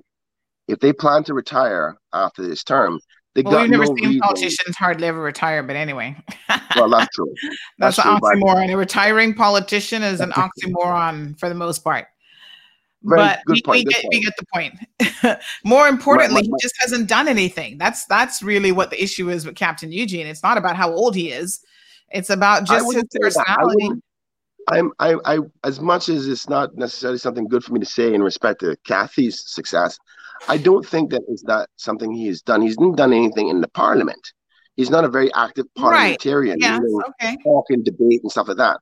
But mm-hmm. um, my assessment of him over his term is that he does a lot of community work. But you also have to remember you're electing members of parliament to debate and give give contribution to, to the mm-hmm. legislative process and dialogue so that people can hear you. So yeah. I wouldn't say he hasn't done anything but I yeah. say I can I can contest, and I think everybody right. agrees. The, the sofas and the refrigerators and those types of things count too. That's doing something. I'm just saying. I, I'm. Don't, don't go I, there. I don't go there. Did, so I'm not gonna. I'm not gonna go there. Uh, Leila says, I find it so funny that Alden says don't vote for independence because they're unorganized. And so you want us to vote for corrupt, lying, but organized PPM government. I find the independents are very organized and have the trust of the people. All right, Alva. Um, Alva. Oh shoot, Kenneth. My apologies. The names. Oh, you, you and your BFF. uh, but like he said this morning, it's not about friendships. It's politics. It's just politics. So um, I'm sure the two of you will have to sit down later on and have a coffee so you can discuss his decision. I'm a little bit surprised that he didn't. I'm not, I'm not, ready. I'm not ready for. I'm not ready for that right now. I, You're not I, ready. I, oh Lord. We can, talk, we can, talk, about this after the election. I mean, yes, ultimately, the, the, the truth is, listen, Alva is my friend. He was probably the person I trusted the most in mm. government. And I'm not going to tell a lie. What happened hurt me. Um, because I mean, if if he sees it, he's doing what's best for for him and and Newlands. I can't condemn them for that. But why didn't he even talk but, to you about it? That's weird.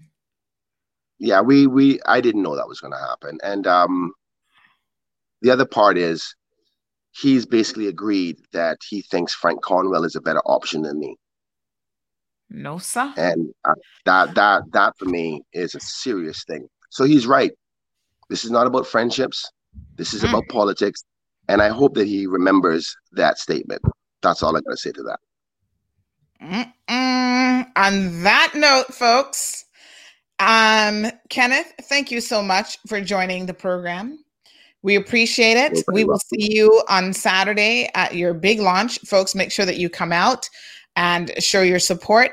And why don't we just play um, Kenneth's little video? I just love the song in this anyway. It's just a nice groovy song. So we'll play Kenneth's video again. Kenneth, we will see you on Saturday and then we'll see you next week. So in between then, have a good one.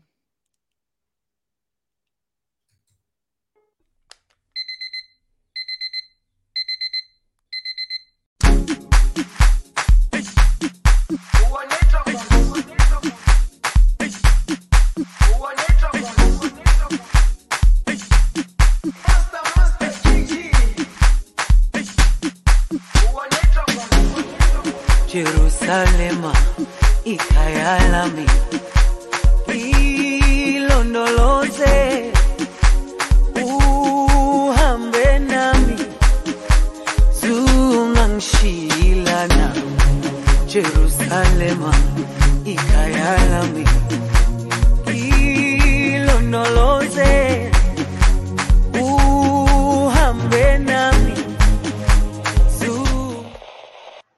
Good morning and welcome back to the show. It's now official. Incumbent MP Kenneth Bryan has declared for the constituency of Georgetown Central. Good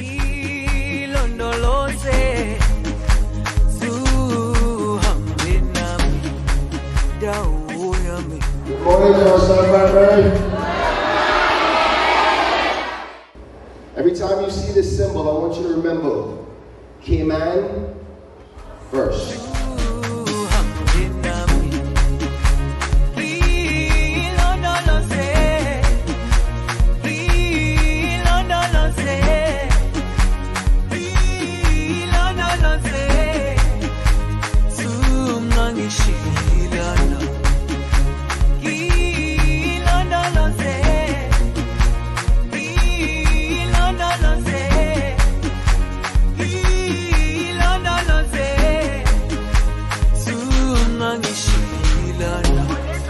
Dawo yami ayikholana buso wami awukholana ilondoloze zuhambe nami. Yami ayikholana buso wami awukholana ilondoloze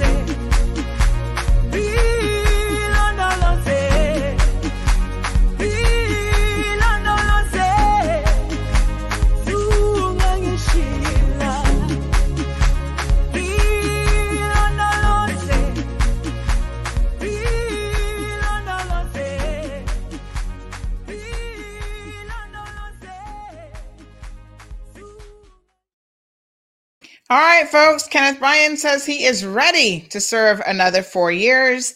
And uh, some very interesting and salient comments towards the end there. A trickle down effect of uh, Mr. Alva Suckoo's decision. And listen, all decisions, folks, come with consequences. Sometimes the consequences are good, sometimes they're bad, and sometimes they're a little bit indifferent. Um, but one of the consequences of Alva's decision is basically he is one once you're part of the alliance you're obviously supporting their entire slate of alliance candidates right?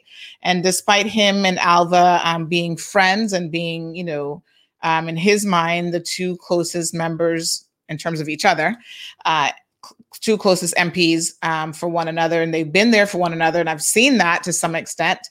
Um, he's also now taken the position that um, frank cornwall is somehow a better choice than, than Kenneth. And I mean, that clearly cannot possibly, in no universe, If you guys are superhero, you like you watch these superhero shows, you know how you always have these parallel universe running different scripts. Uh, I think Kenneth has basically just said, in no universe does that sit well with him. And at some point, the two of them will have to have a conversation.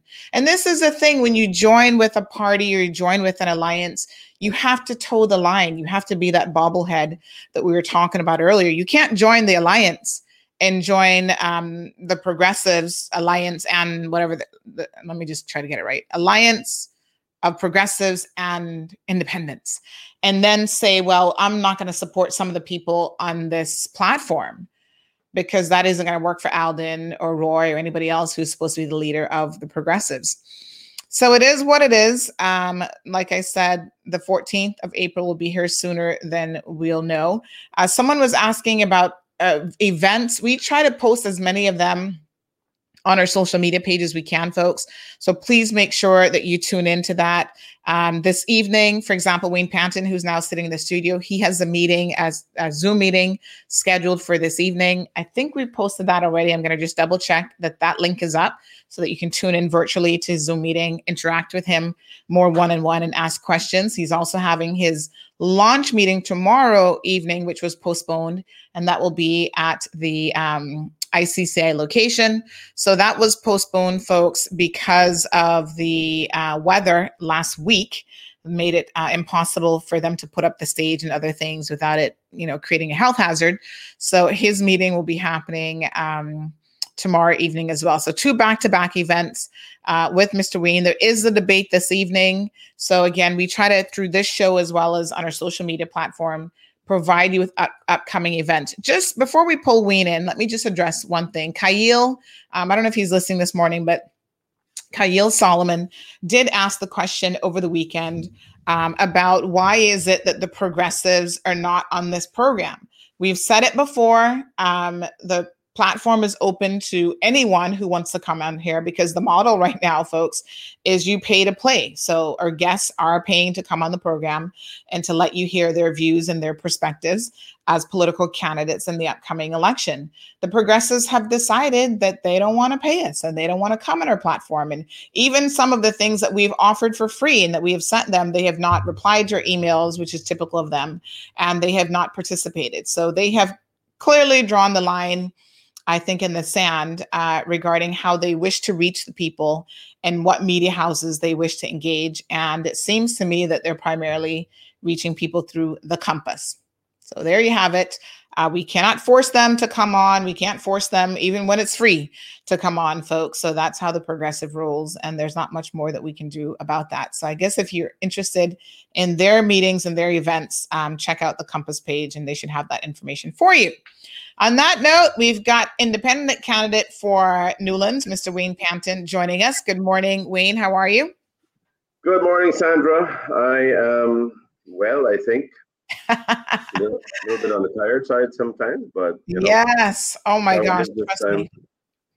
I can only imagine. I mean, I'm tired and I'm sure I'm doing different things, but you know, everybody's kind of running on fumes at the moment. I literally had to come home yesterday and take a nap. Like, you know, when you just get to that point where you're like, okay, I just need an hour's nap.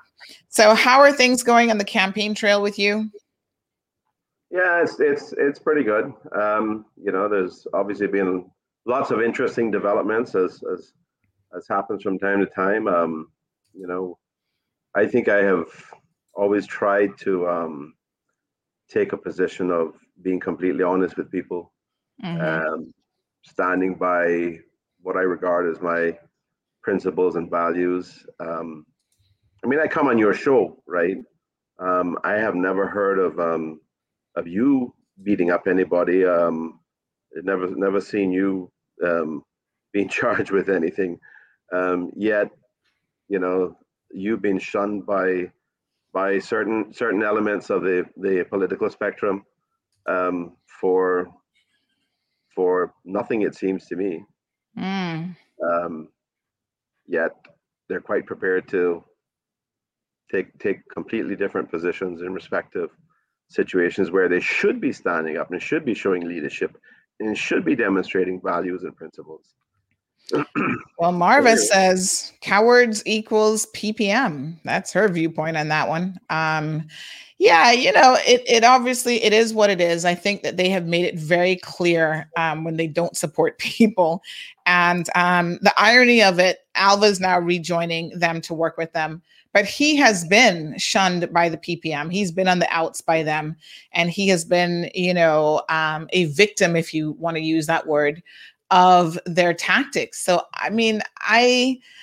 I understand what he's saying in terms of okay, he wants a ministerial position, but my question becomes at what cost? I think there's a saying that once people have shown you their true colors, um, believe them. Don't don't have them have to show you 20 times. Like the first time they show you, take it to heart and understand the type of people that you're dealing with. And unfortunately, um, the progressives has demonstrated to a lot of us. I was a former member of the PPM, um, one of the founding members way back when, and um, you know they have demonstrated a long time ago what they're all about to me. So. Um, I'm, I'm, you know, obviously he's made his decision and he's going to have to live with the consequences of that. But I do think that it's interesting that sometimes we quickly forget what people are really all about. Um, so, one of the questions there were a few people earlier on the show who are obviously supporters of Alva who were saying, well, you know, Wayne is going to do the exact same thing, but he's just going to wait until after the election to rejoin with the Alliance Group or rejoin with the PPM. Now, I know you've you've talked about this before. We've discussed it from your very first uh, visit here on the program, but perhaps it's a good time for you to remind people of where you stand in terms of a formation of any government.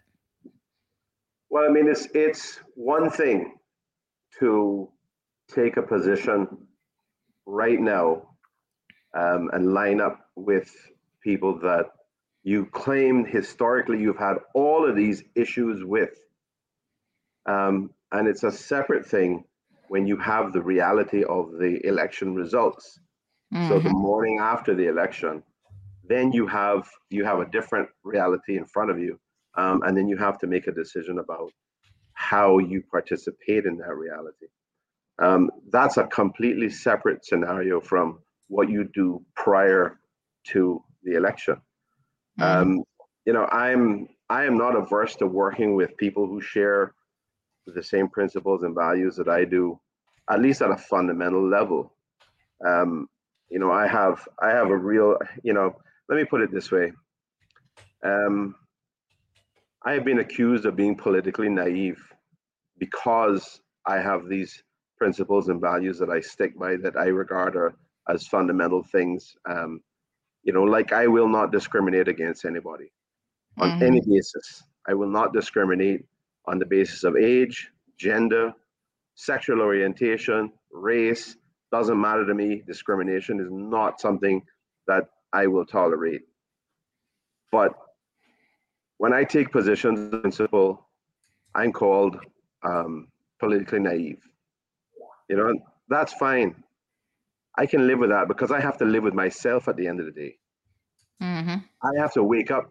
I have to go to sleep as myself. I have to wake up the next day as myself. And I have to believe that the decisions I've made and the actions I've taken fundamentally reflect who I am and what I'm about.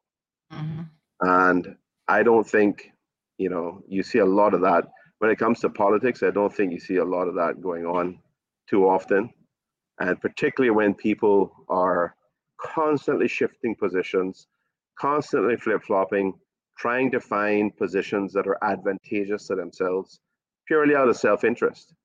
And then they're, they're prepared to tell their constituents whatever they need to tell them in order to satisfy their agenda at that time. You know, that to me is completely disingenuous, that is unprincipled, and it's reflective of somebody that is fundamentally untrustworthy. And to me, you know, you can't, there's nothing more fundamental about voting uh, for somebody than whether you feel you can trust them. You know, do you trust them with the interests of your children? Do you trust them with your interest today, your interest tomorrow, the interests of your children tomorrow, and the Mhm. next day, and the next day, and the next year for the four Mhm. years? actually it's more than just the four years because the foundation that's laid over four years can have a, a very lasting impact um, well beyond a four year period Right. and that's you know we're at a point now where caymanians are feeling that this country doesn't belong to them that de- development is not helping them that their their dreams and their children's dreams are being erased it's like somebody with a blackboard that has written all across it opportunity you know um, careers for caymanians uh, lives and and and you know wonderful things for for for Cayman all over Cayman or Caymanians all over Cayman. It's like somebody's there with a with a, a giant eraser, just erasing it. And that's how that's how young people feel today. That's how that's how ordinary Caymanians feel. You know that are uh, going about their lives, um, trying to trying to make it day to day, trying to make it month to month. It is it is really to me is very it's very heartrending. I I sat with some young people last Friday evening.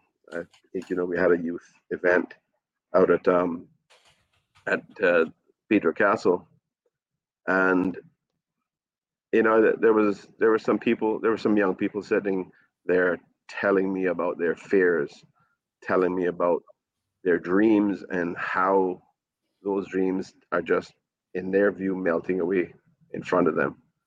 And they you know they were sitting there with tears in their eyes. And it's just an incredible thing when you see that kind of you know vulnerability when you see that kind of sincerity and you and you realize that what we have been doing in this country the way we have been going about things is mm-hmm. is affecting our young people in that way is making them feel like they have no opportunity you know?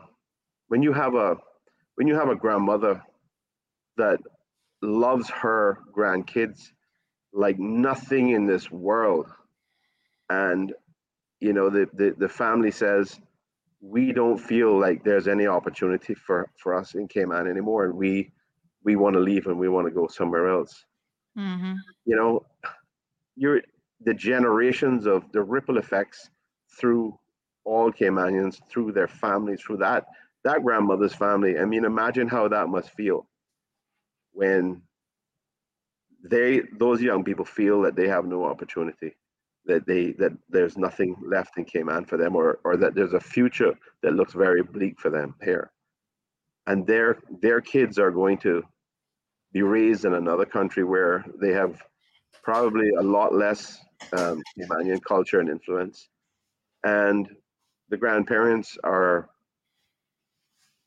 then you know, not going to see them, not going to have access to them, and it, it is just really really sad. And it, to me, I I'm involved in this because I want to make the lives of everybody better. I want to make sure that Caymanians feel like they have an opportunity. I want them to have the same opportunity that all of my colleagues had in the past, that I had, that I benefited from. You know, it's not, this is mm-hmm. not, this is not a job that I need to do, but I feel I'm, I'm privileged to be in a position to be able to do it without any kind of conflict, without any, you know, undue motives, purely, purely out of the interest of, of helping people, helping, helping my country. Mm-hmm. And I'm sick and tired of seeing people just going all over the place, doing whatever they have to do, saying whatever they have to say. They say and do whatever they have to do to get elected, and they say and do whatever they have to do to stay elected because this is one of the most important jobs in the world. But it also ha- it's also a job that you have no, you don't need any specific qualifications for. Right.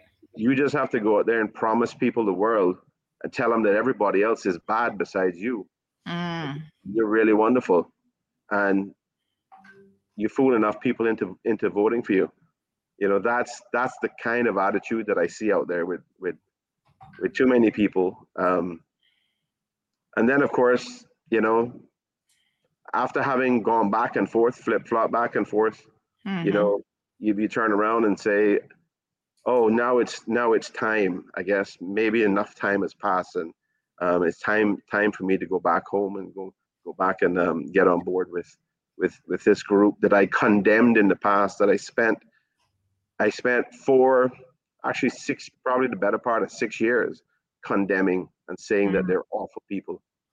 Which at the the early, the, uh, you know the beginning of that, the, the first two years of that would have included me. Mhm. Right? I was awful. I was, you know, I was a part of an evil machinery. Um, I turn my back on it. And I walk away from it because I realize that there are, you know, there are defining moments, and there are times when you realize that you don't share the same principles and values.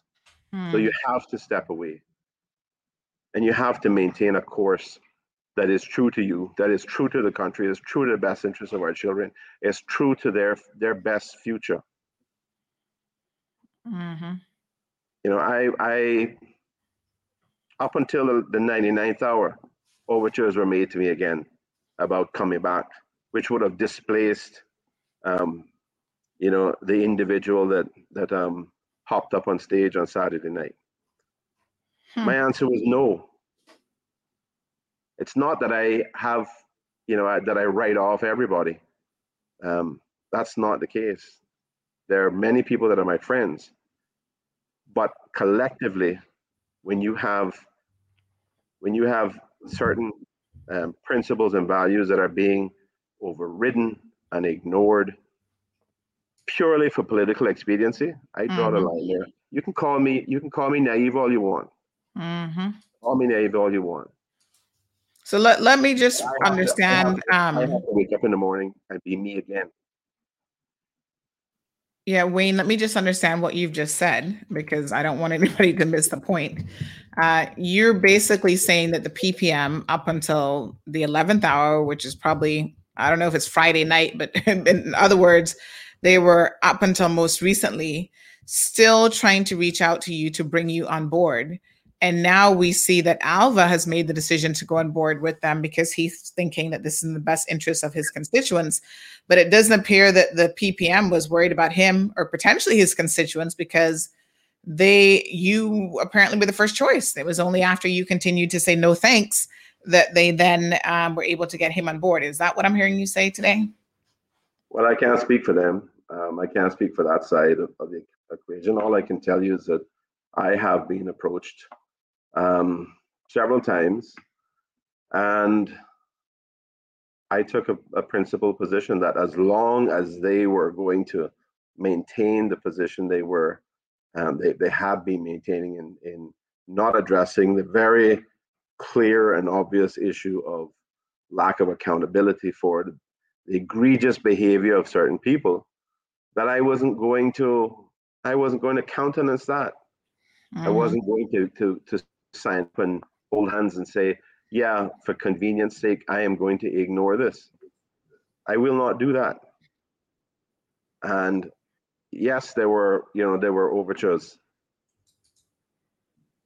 But Yeah. as I said, I ignored them. Um, I am not going as long as as long as the position has been that no action is going to be taken, which was a public statement. No action is going to be taken. Mhm. I'm not going to be, I'm not going to countenance that. I'm not going to be a part of that. I'm not telling you when the reality is before me on the day after election that things that, that you don't have to, to actually embrace that reality and figure out how you're going to work within it. Because at the end of the day, you have to serve the interests of the people in the best way possible. But when I was with the PPM, there were at very publicly more than one occasion when I stood up against what I felt was, in some cases, nearly the entire country, because I felt very strongly that things were being said and done which weren't fair to all of us, to all of our people. Now, there may be people who can get comfortable in believing that as long as they satisfy the majority, that it doesn't matter if they if they harm the interests of the minority. Um, but I I am not one of those people. I can't behave in that way hmm because we're talking about human beings. We're talking about fellow human beings, and I can't behave that way towards any fellow human being. When they cry, I'm going to cry. When they hurt, I'm going to hurt. No matter who it is, no matter what the reason is. And if I've been a part of it, I want to figure out a way to prevent that from happening again. Because we're supposed to be about serving all people, all of our Caymanians, not just some. Uh, you know, there've been there've been occasions, other occasions where it was less public. You know, I you you probably don't know, but um, when when the whole issue was going on around the Cayman Compass, hmm when it was owned by David Legge, I fundamentally uh, disagreed with David Legge's comments that you know that no Caymanian knows corruption um, when they see it, um, and that the, that all of Cayman is corrupt. I fundamentally disagree with that. I abhor th- that statement, but when it was a question of using the power of government to punish the press and in so doing possibly punish Caymanians who work there. I refused to participate in it. Mm. I did not. I I told my colleagues, you can go and vote that way, but that to me is a slippery slope, and it is it is something that has a potential impact. As much as I find the comments of the the then um, editor of the compass and owner of the compass, as much as I found those comments distasteful and ins- highly insulting, I would not go and vote on that resolution to withdraw government um, advertisements at the compass because I did not want to harm. I didn't want to see Caymanians, for example, getting laid off because you know that's going to happen if if a company is suffering a significant decline in revenue. The first ones out the door are going to be some of the Caymanians, and I wouldn't. I wasn't going to participate in that just just to exact a pound of flesh, just to exact revenge on the the um, editor. There were other ways to do that. So what I'm saying is, whenever I see something that I consider to be injustice, whenever I see something that I think is not right, I stood up to it. I don't go along with it. Whether I'm with the PPM or whether I'm with somebody else, doesn't matter to me. My only choice in this case was either form a separate party hmm or or run as an independent and, and get some colleagues aligned with me. Um, and that's what I chose to do. And we have there are there are other people that we are aligned with. hmm Um, I suspect that there will be some clar- further clarity on that um, in the in the coming days and weeks. Uh, but we only have we only have weeks left before the election. I know it's coming up. So, you know, the reality is that you might as well review, you might as well call everybody independents because we don't even have operating party structures. There's no party structure that operates within what's left, if there's anything left, of the UDP slash CDP. Right. Um, and the PPM, the PPM as an organization is dead. They ignore the Constitution. They do not have. I, the only time they have anything going on is when they feel that they need to sort of reactivate um, support and get people involved for the purposes of winning an election. That is not. That's not a, a political party. That's just a mechanism to to energize people to come out and try to get them to support you. hmm Let's uh, read a few comments, Wayne. Um, Miss uh, Anne says that she wishes that she could give you her vote. Uh, Layla says actions speak louder than words. Look at the past and current actions of all candidates in order to see what they represent and if they're trustworthy. Um, Elizabeth says that words have consequences in West Bay, and a lot of accusations are being said. It's causing a wide division. Very, very unfortunate. Uh, Miss Valdine says, Yes, sir, that's exactly how we feel, erased day by day. Miss Mary says, I believe that Mr. Suckoo has made a colossal blunder. Politics make strange bedfellows. I find it amusing that Kenneth's opponent was encouraged to run against him. Do we remember last election? Why did top why did some top ones in government lose their seats? Be careful when you're easily led. You can end up like uh, the dog and the bone. Oh boy. Miss Anne says, Omira, I wish I could give Kenneth my vote. I admire that young man. Tracy's here for it. And Tracy says the opportunities for the future of Caymanians is dissipating. They're not given the same opportunities as their parents and grandparents and now have to accept lower paying positions and rent as opposed to owning their own businesses and homes. How can you build a culture and protect Cayman if you don't have opportunities? So, um, some very salient points there. Ms. Valdine says she's worried about her grandchildren and the future, their future in this country. Tracy also says that everyone is recognizing it, but I have yet to hear a real plan on how to address and make it happen. Caymanians need a clear and decisive plan for future, uh, for their future and culture, and nobody's offering that. Hmm. Ms. Valdine, um, says the eldest is 13 and the youngest has just turned one. She's praying for God to help her grandchildren. Sharon says that she hopes that Alva's listening. Sonia says, I wish I was in the area to give you a vote. I know exactly where it I'd place my ex. Um, and Rosa says, Yes, sir, stand for what you believe. So you seem to be getting a lot of support here this morning, uh, Wayne. Uh, let me just Yeah. Sorry, let me just um, pull up actually one of our video adverts here for Wayne, um, and then we'll take some additional comments and feedback from Mr. Pant as well.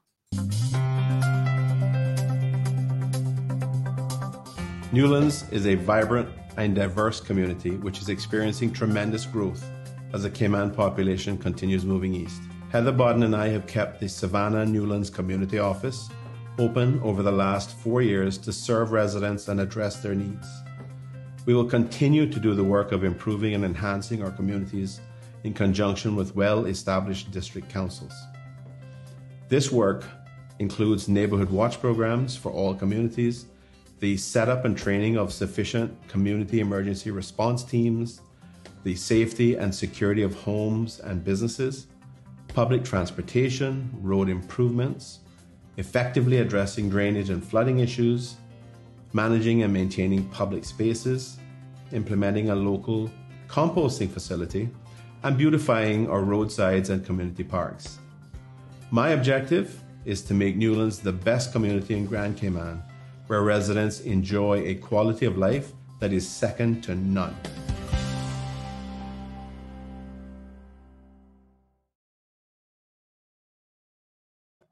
All right, folks. Community creates country. That's Mr. Wayne Panton's position. And we got to hear a little bit there um, in that video snip for some of the things that he's going to be pushing for um, if elected as the Newlands MP on April the 14th.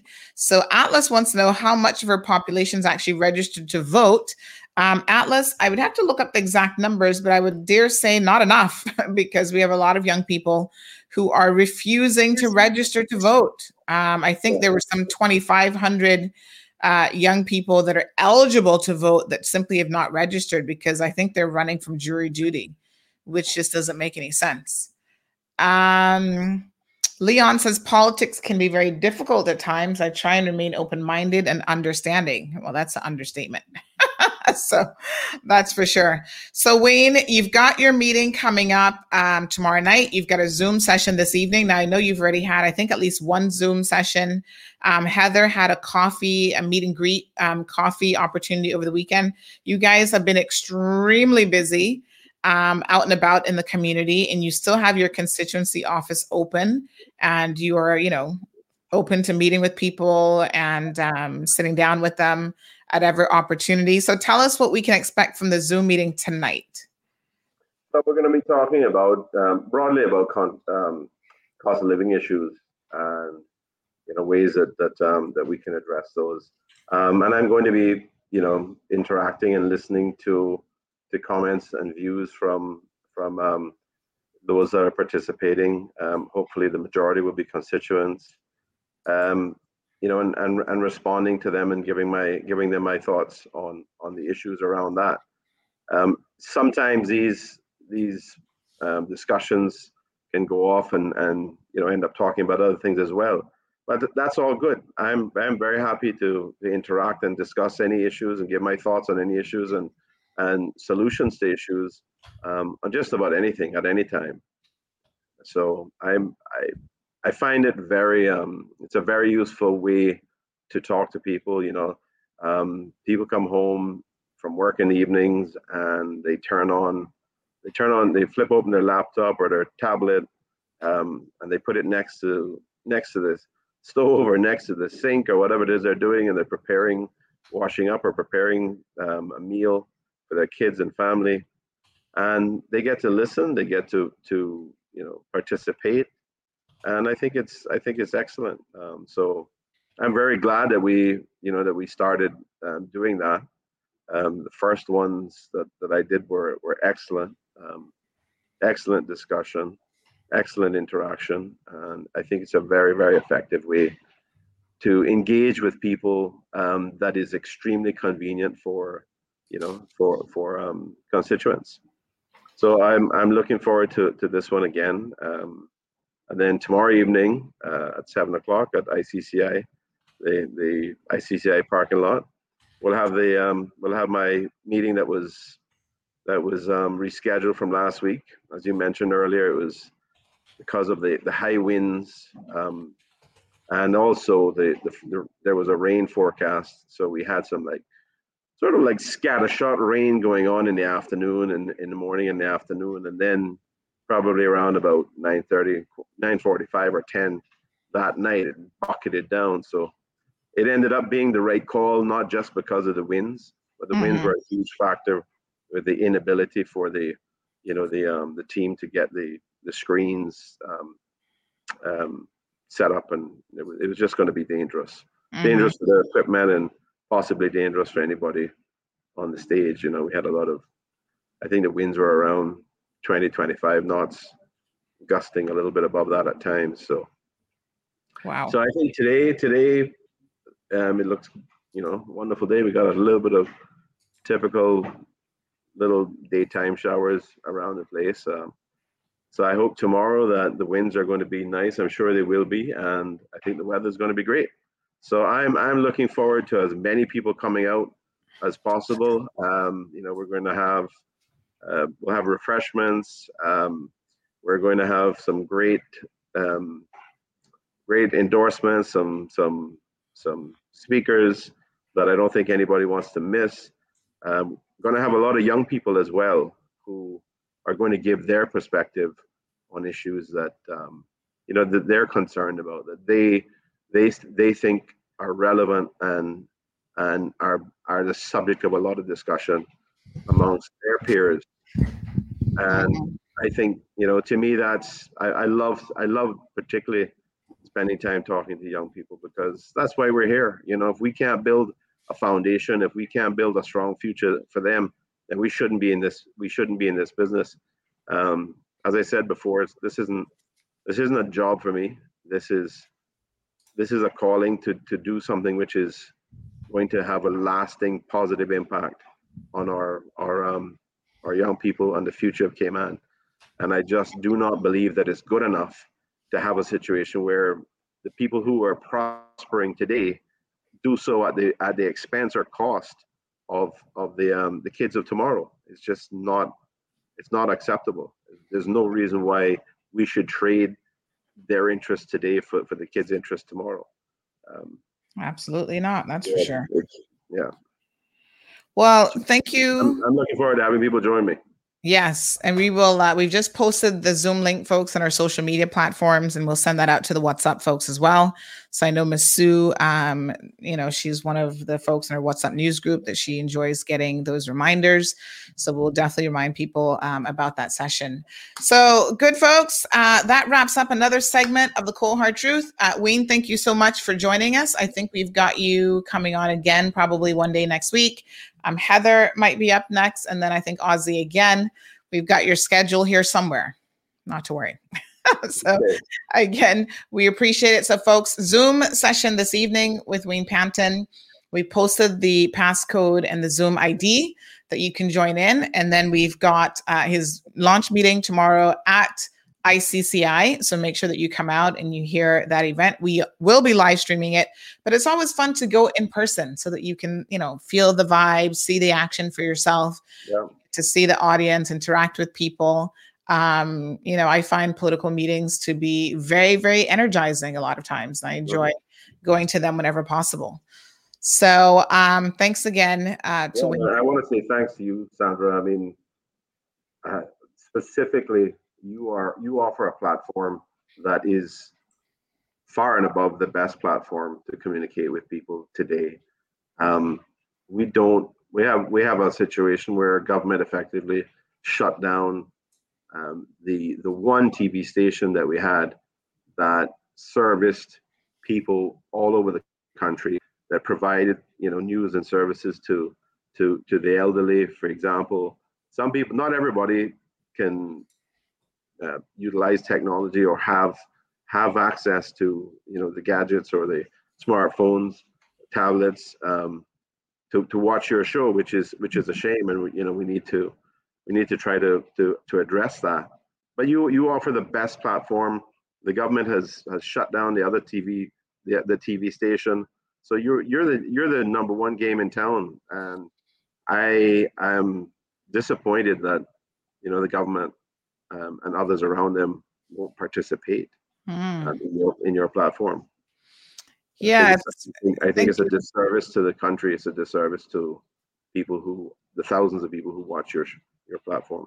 Well, thank you so much, Wayne. I really appreciate that. And the, the timing of that comment um, is so interesting because during when we were running your commercial, I actually got a call from FedEx to say that um, you guys know about this little senior program that I'm going to be kicking off. And that was the FedEx guy to say, ma'am, I've just delivered your three boxes um, to your office in town. So I'm going to go grab those. And basically, in case you missed it, um, we have a bit of an initiative. I'll play that video now where we're trying to introduce um, some of our older population to the available technology so that they don't have to miss out. So, yes, the TV station is gone. That's an unfortunate situation, but there are still ways for them to get access, particularly through YouTube. So, folks, uh, we've got an initial shipment of 20 units that have arrived on island. If you know of any elderly person, there is the caveat that they do require internet. But if you know of any elderly person who has internet who has internet access and would like to participate um, in this program, I will do the setup of the devices. I will go and show them myself, and I have a lot of patience. Trust me, um, especially for older folks because you know they just need a little bit of helping hand to just show them how to get on YouTube, how to access um, whether they want to watch the chamber forums, if they want to listen to Radio Cayman, the talk show during the day, during the morning, they can watch CIG TV news segments. And a lot of the candidates are streaming their um, meetings and so on via YouTube as well. So, this is a great way for them to kind of catch up with the technology a little bit. And we can at least help 20 people in this short period of time. So, do send your recommendations for anyone on your list uh, that might, you know, be willing to to try this out and see if it can work for them.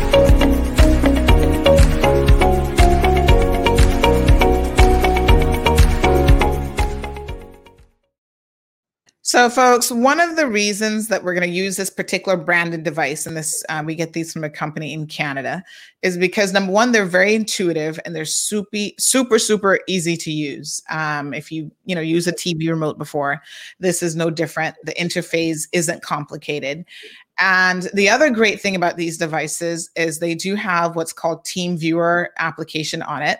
So if an elderly person kind of presses the wrong button or they get stuck, as long as they can get to the Team Viewer app and click on that, we can do a remote session. So Tracy, thank you so much. Tracy's in the IT business as well. And she said that she's willing to assist. So we, we can get Tracy trained up so she can kind of show people um, how to use the devices. And we'll do, you know, we'll go to their homes. We did one in East End already. We will go to their homes, set it up for them, um, do the whole nine, you know, do a little tutorial, show them how to use it.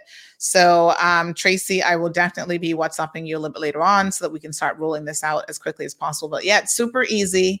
And then there's the added benefit of if they do run into a little bit of, tr- of trouble with it, we can do a remote session and kind of walk them through what they need to do. So thank you guys so much for um, the support with that initiative. Right now, we just need names. We've got 20 units here. Send names of anyone that you think um, you know would benefit from this. So again, Big shout out to um, Wayne Panton, your candidate for Newlands. Um, it's going to be one of the more interesting races. It was already interesting, I think, from the last election because Wayne was uh, he lost by the the slimmest margin of all candidates last time, a mere 15 votes. So you know that's like a household and a couple friends. And I can tell you that there are a lot of people who um, are very very interested to hear what Wayne has to say. So come on his Zoom meeting tonight. Come out to his public meeting tomorrow night. And um, you've got you've got a decision to make, folks. The people in Newlands need to buckle up and. Uh, you know, Wayne says he's your man. He is uh, qualified. He's um, a retired attorney. He um, has been a minister in government. He was at one point part of the um, progressive led government. He's for the environment. He has a lot of issues that are very near and dear to his heart. And he's currently working with Heather Bodden and Osborne Bodden um, with their slogan that um, community creates country. Wayne, thanks again. Thank you very much. And um, have a great day, Sandra. And have a great day to all your wonderful viewers and listeners inside Cayman and out of Cayman, because I know you yes. in the world. So have a great day, everybody. God bless. Take care. All right. So yeah, we do have a large um, international population. Some of you I know are actually going to be doing postal ballots, which have gone out already. Um, so there's a lot of stuff in terms of the elections office that's going on, a lot of notices. So there is a story that went up. And again, apologies for the little site issues that we've had. It noted I noticed today that it seems to be settle, settling down quite a bit. But the anti corruption unit is reminding people, so they have joined forces with the elections office to remind people that in terms of the election, uh, do not run afoul of the law. Uh, make sure that you stay on the right side of things, that there's, you know, you're going to be held accountable for your actions, transparency, and better governance. They are denouncing any form of corruption during the election process. So we always hear these rumors that envelopes of money are being handed out and people are getting new sofas and all this kind of stuff. Um, candidates, don't do it. That's the best advice that I can give you because if you do it in this day and age, everybody's walking around with a phone, with a camera, whatever. And if you do it and you get caught, you know, you're going to be in a lot of trouble because unlike um, the LA, they can't ignore your bad behavior and turn turn a, uh, an eye, a blind eye to it. The anti-corruption unit will do what they need to do in terms of bringing you up on charges, and they have done, and I think proven in the past that no one is above the law. So um, please go to the elections office website. They've got a Facebook page, the Anti-Corruption Commission website. If you have any questions about what you're not supposed to do, they're having a campaign, hashtag Act Cayman 2021, where you can take a selfie with a pledge that then you can post on social media that basically says you are going to follow all of the um, election rules. So the ACT campaign supports the United Nations Convention Against Corruption, um, particularly during campaigns and election season. And I think we all have to stand for that, folks. Um, you know, there are remnants of it, I think, in our system, and people do it under the guise of, oh, they're just trying to be helpful. But we know that vote buying happens, And I would encourage both the buyer of the vote as well as the person who's willing to sell their vote to not engage in that behavior. Um, it doesn't help anyone, and it's not going to help you in the end anyway. You know, I, it's just just don't do it is the best advice that I can give. So, Ms. Donna, thank you so much for uh, tuning into the program. Um, she's mentioning about older people. Elizabeth said that older people need help with insurance and jobs. They're being made redundant from their jobs. It's unfortunate, but there is a lot of discrimination that happens with their older population. They are being left behind, and that should not happen. Um, Miss Mary um, says he also tells us to ignore intelligence and follow the team. Who is he? Um, think I might have missed a comment there. Donna says they need to audit them, both going in and an exit, keep it transparent. Um, Layla says he thinks we're stupid, you know, because uh, people of Cayman make their vote, make your vote count. And I think that really is the message. I mean, I was in Newlands. I'm no longer in Newlands. Unfortunately, I cannot cast my vote in that district. I will be making my vote count um, in the constituency of Bodden Town, where Chris Saunders is running. And I, it's a clear choice for me. I mean, on a personal level, the choice is amazingly clear.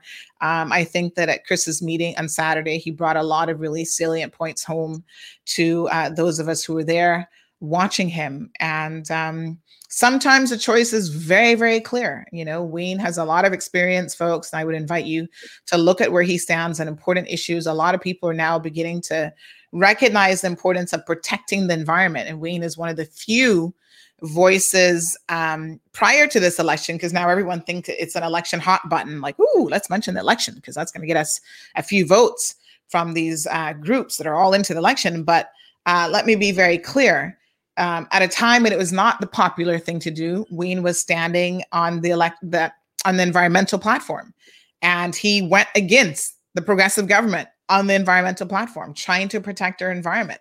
So this is not a new position for him. This is a position that he has long held.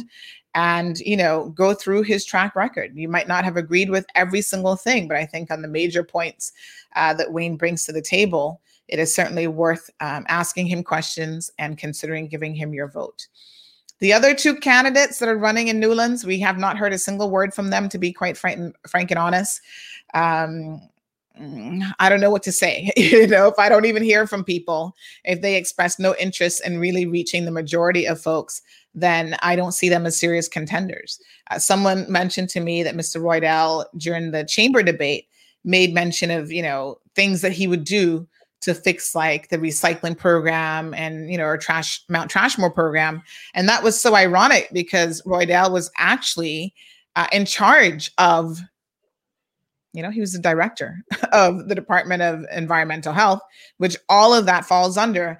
And by all accounts, um, he was, you know, retired early from that position because of his dismal handling of the entire um, department. So, how you would have solutions now, only God knows. Uh, Layla, thank you so much for your comments. Alva definitely is out of the picture now. She says that's for sure. Well, Alva says he's got the support of the people that he spoke to to make this decision. I'm not sure who those individuals are, but I got to tell you, I think that he, this is again my personal opinion, that he's made a decision that um, he may live to regret and he's going to have to live with those consequences. But time will tell. April the 14th, folks, less than a month away, is right around the corner.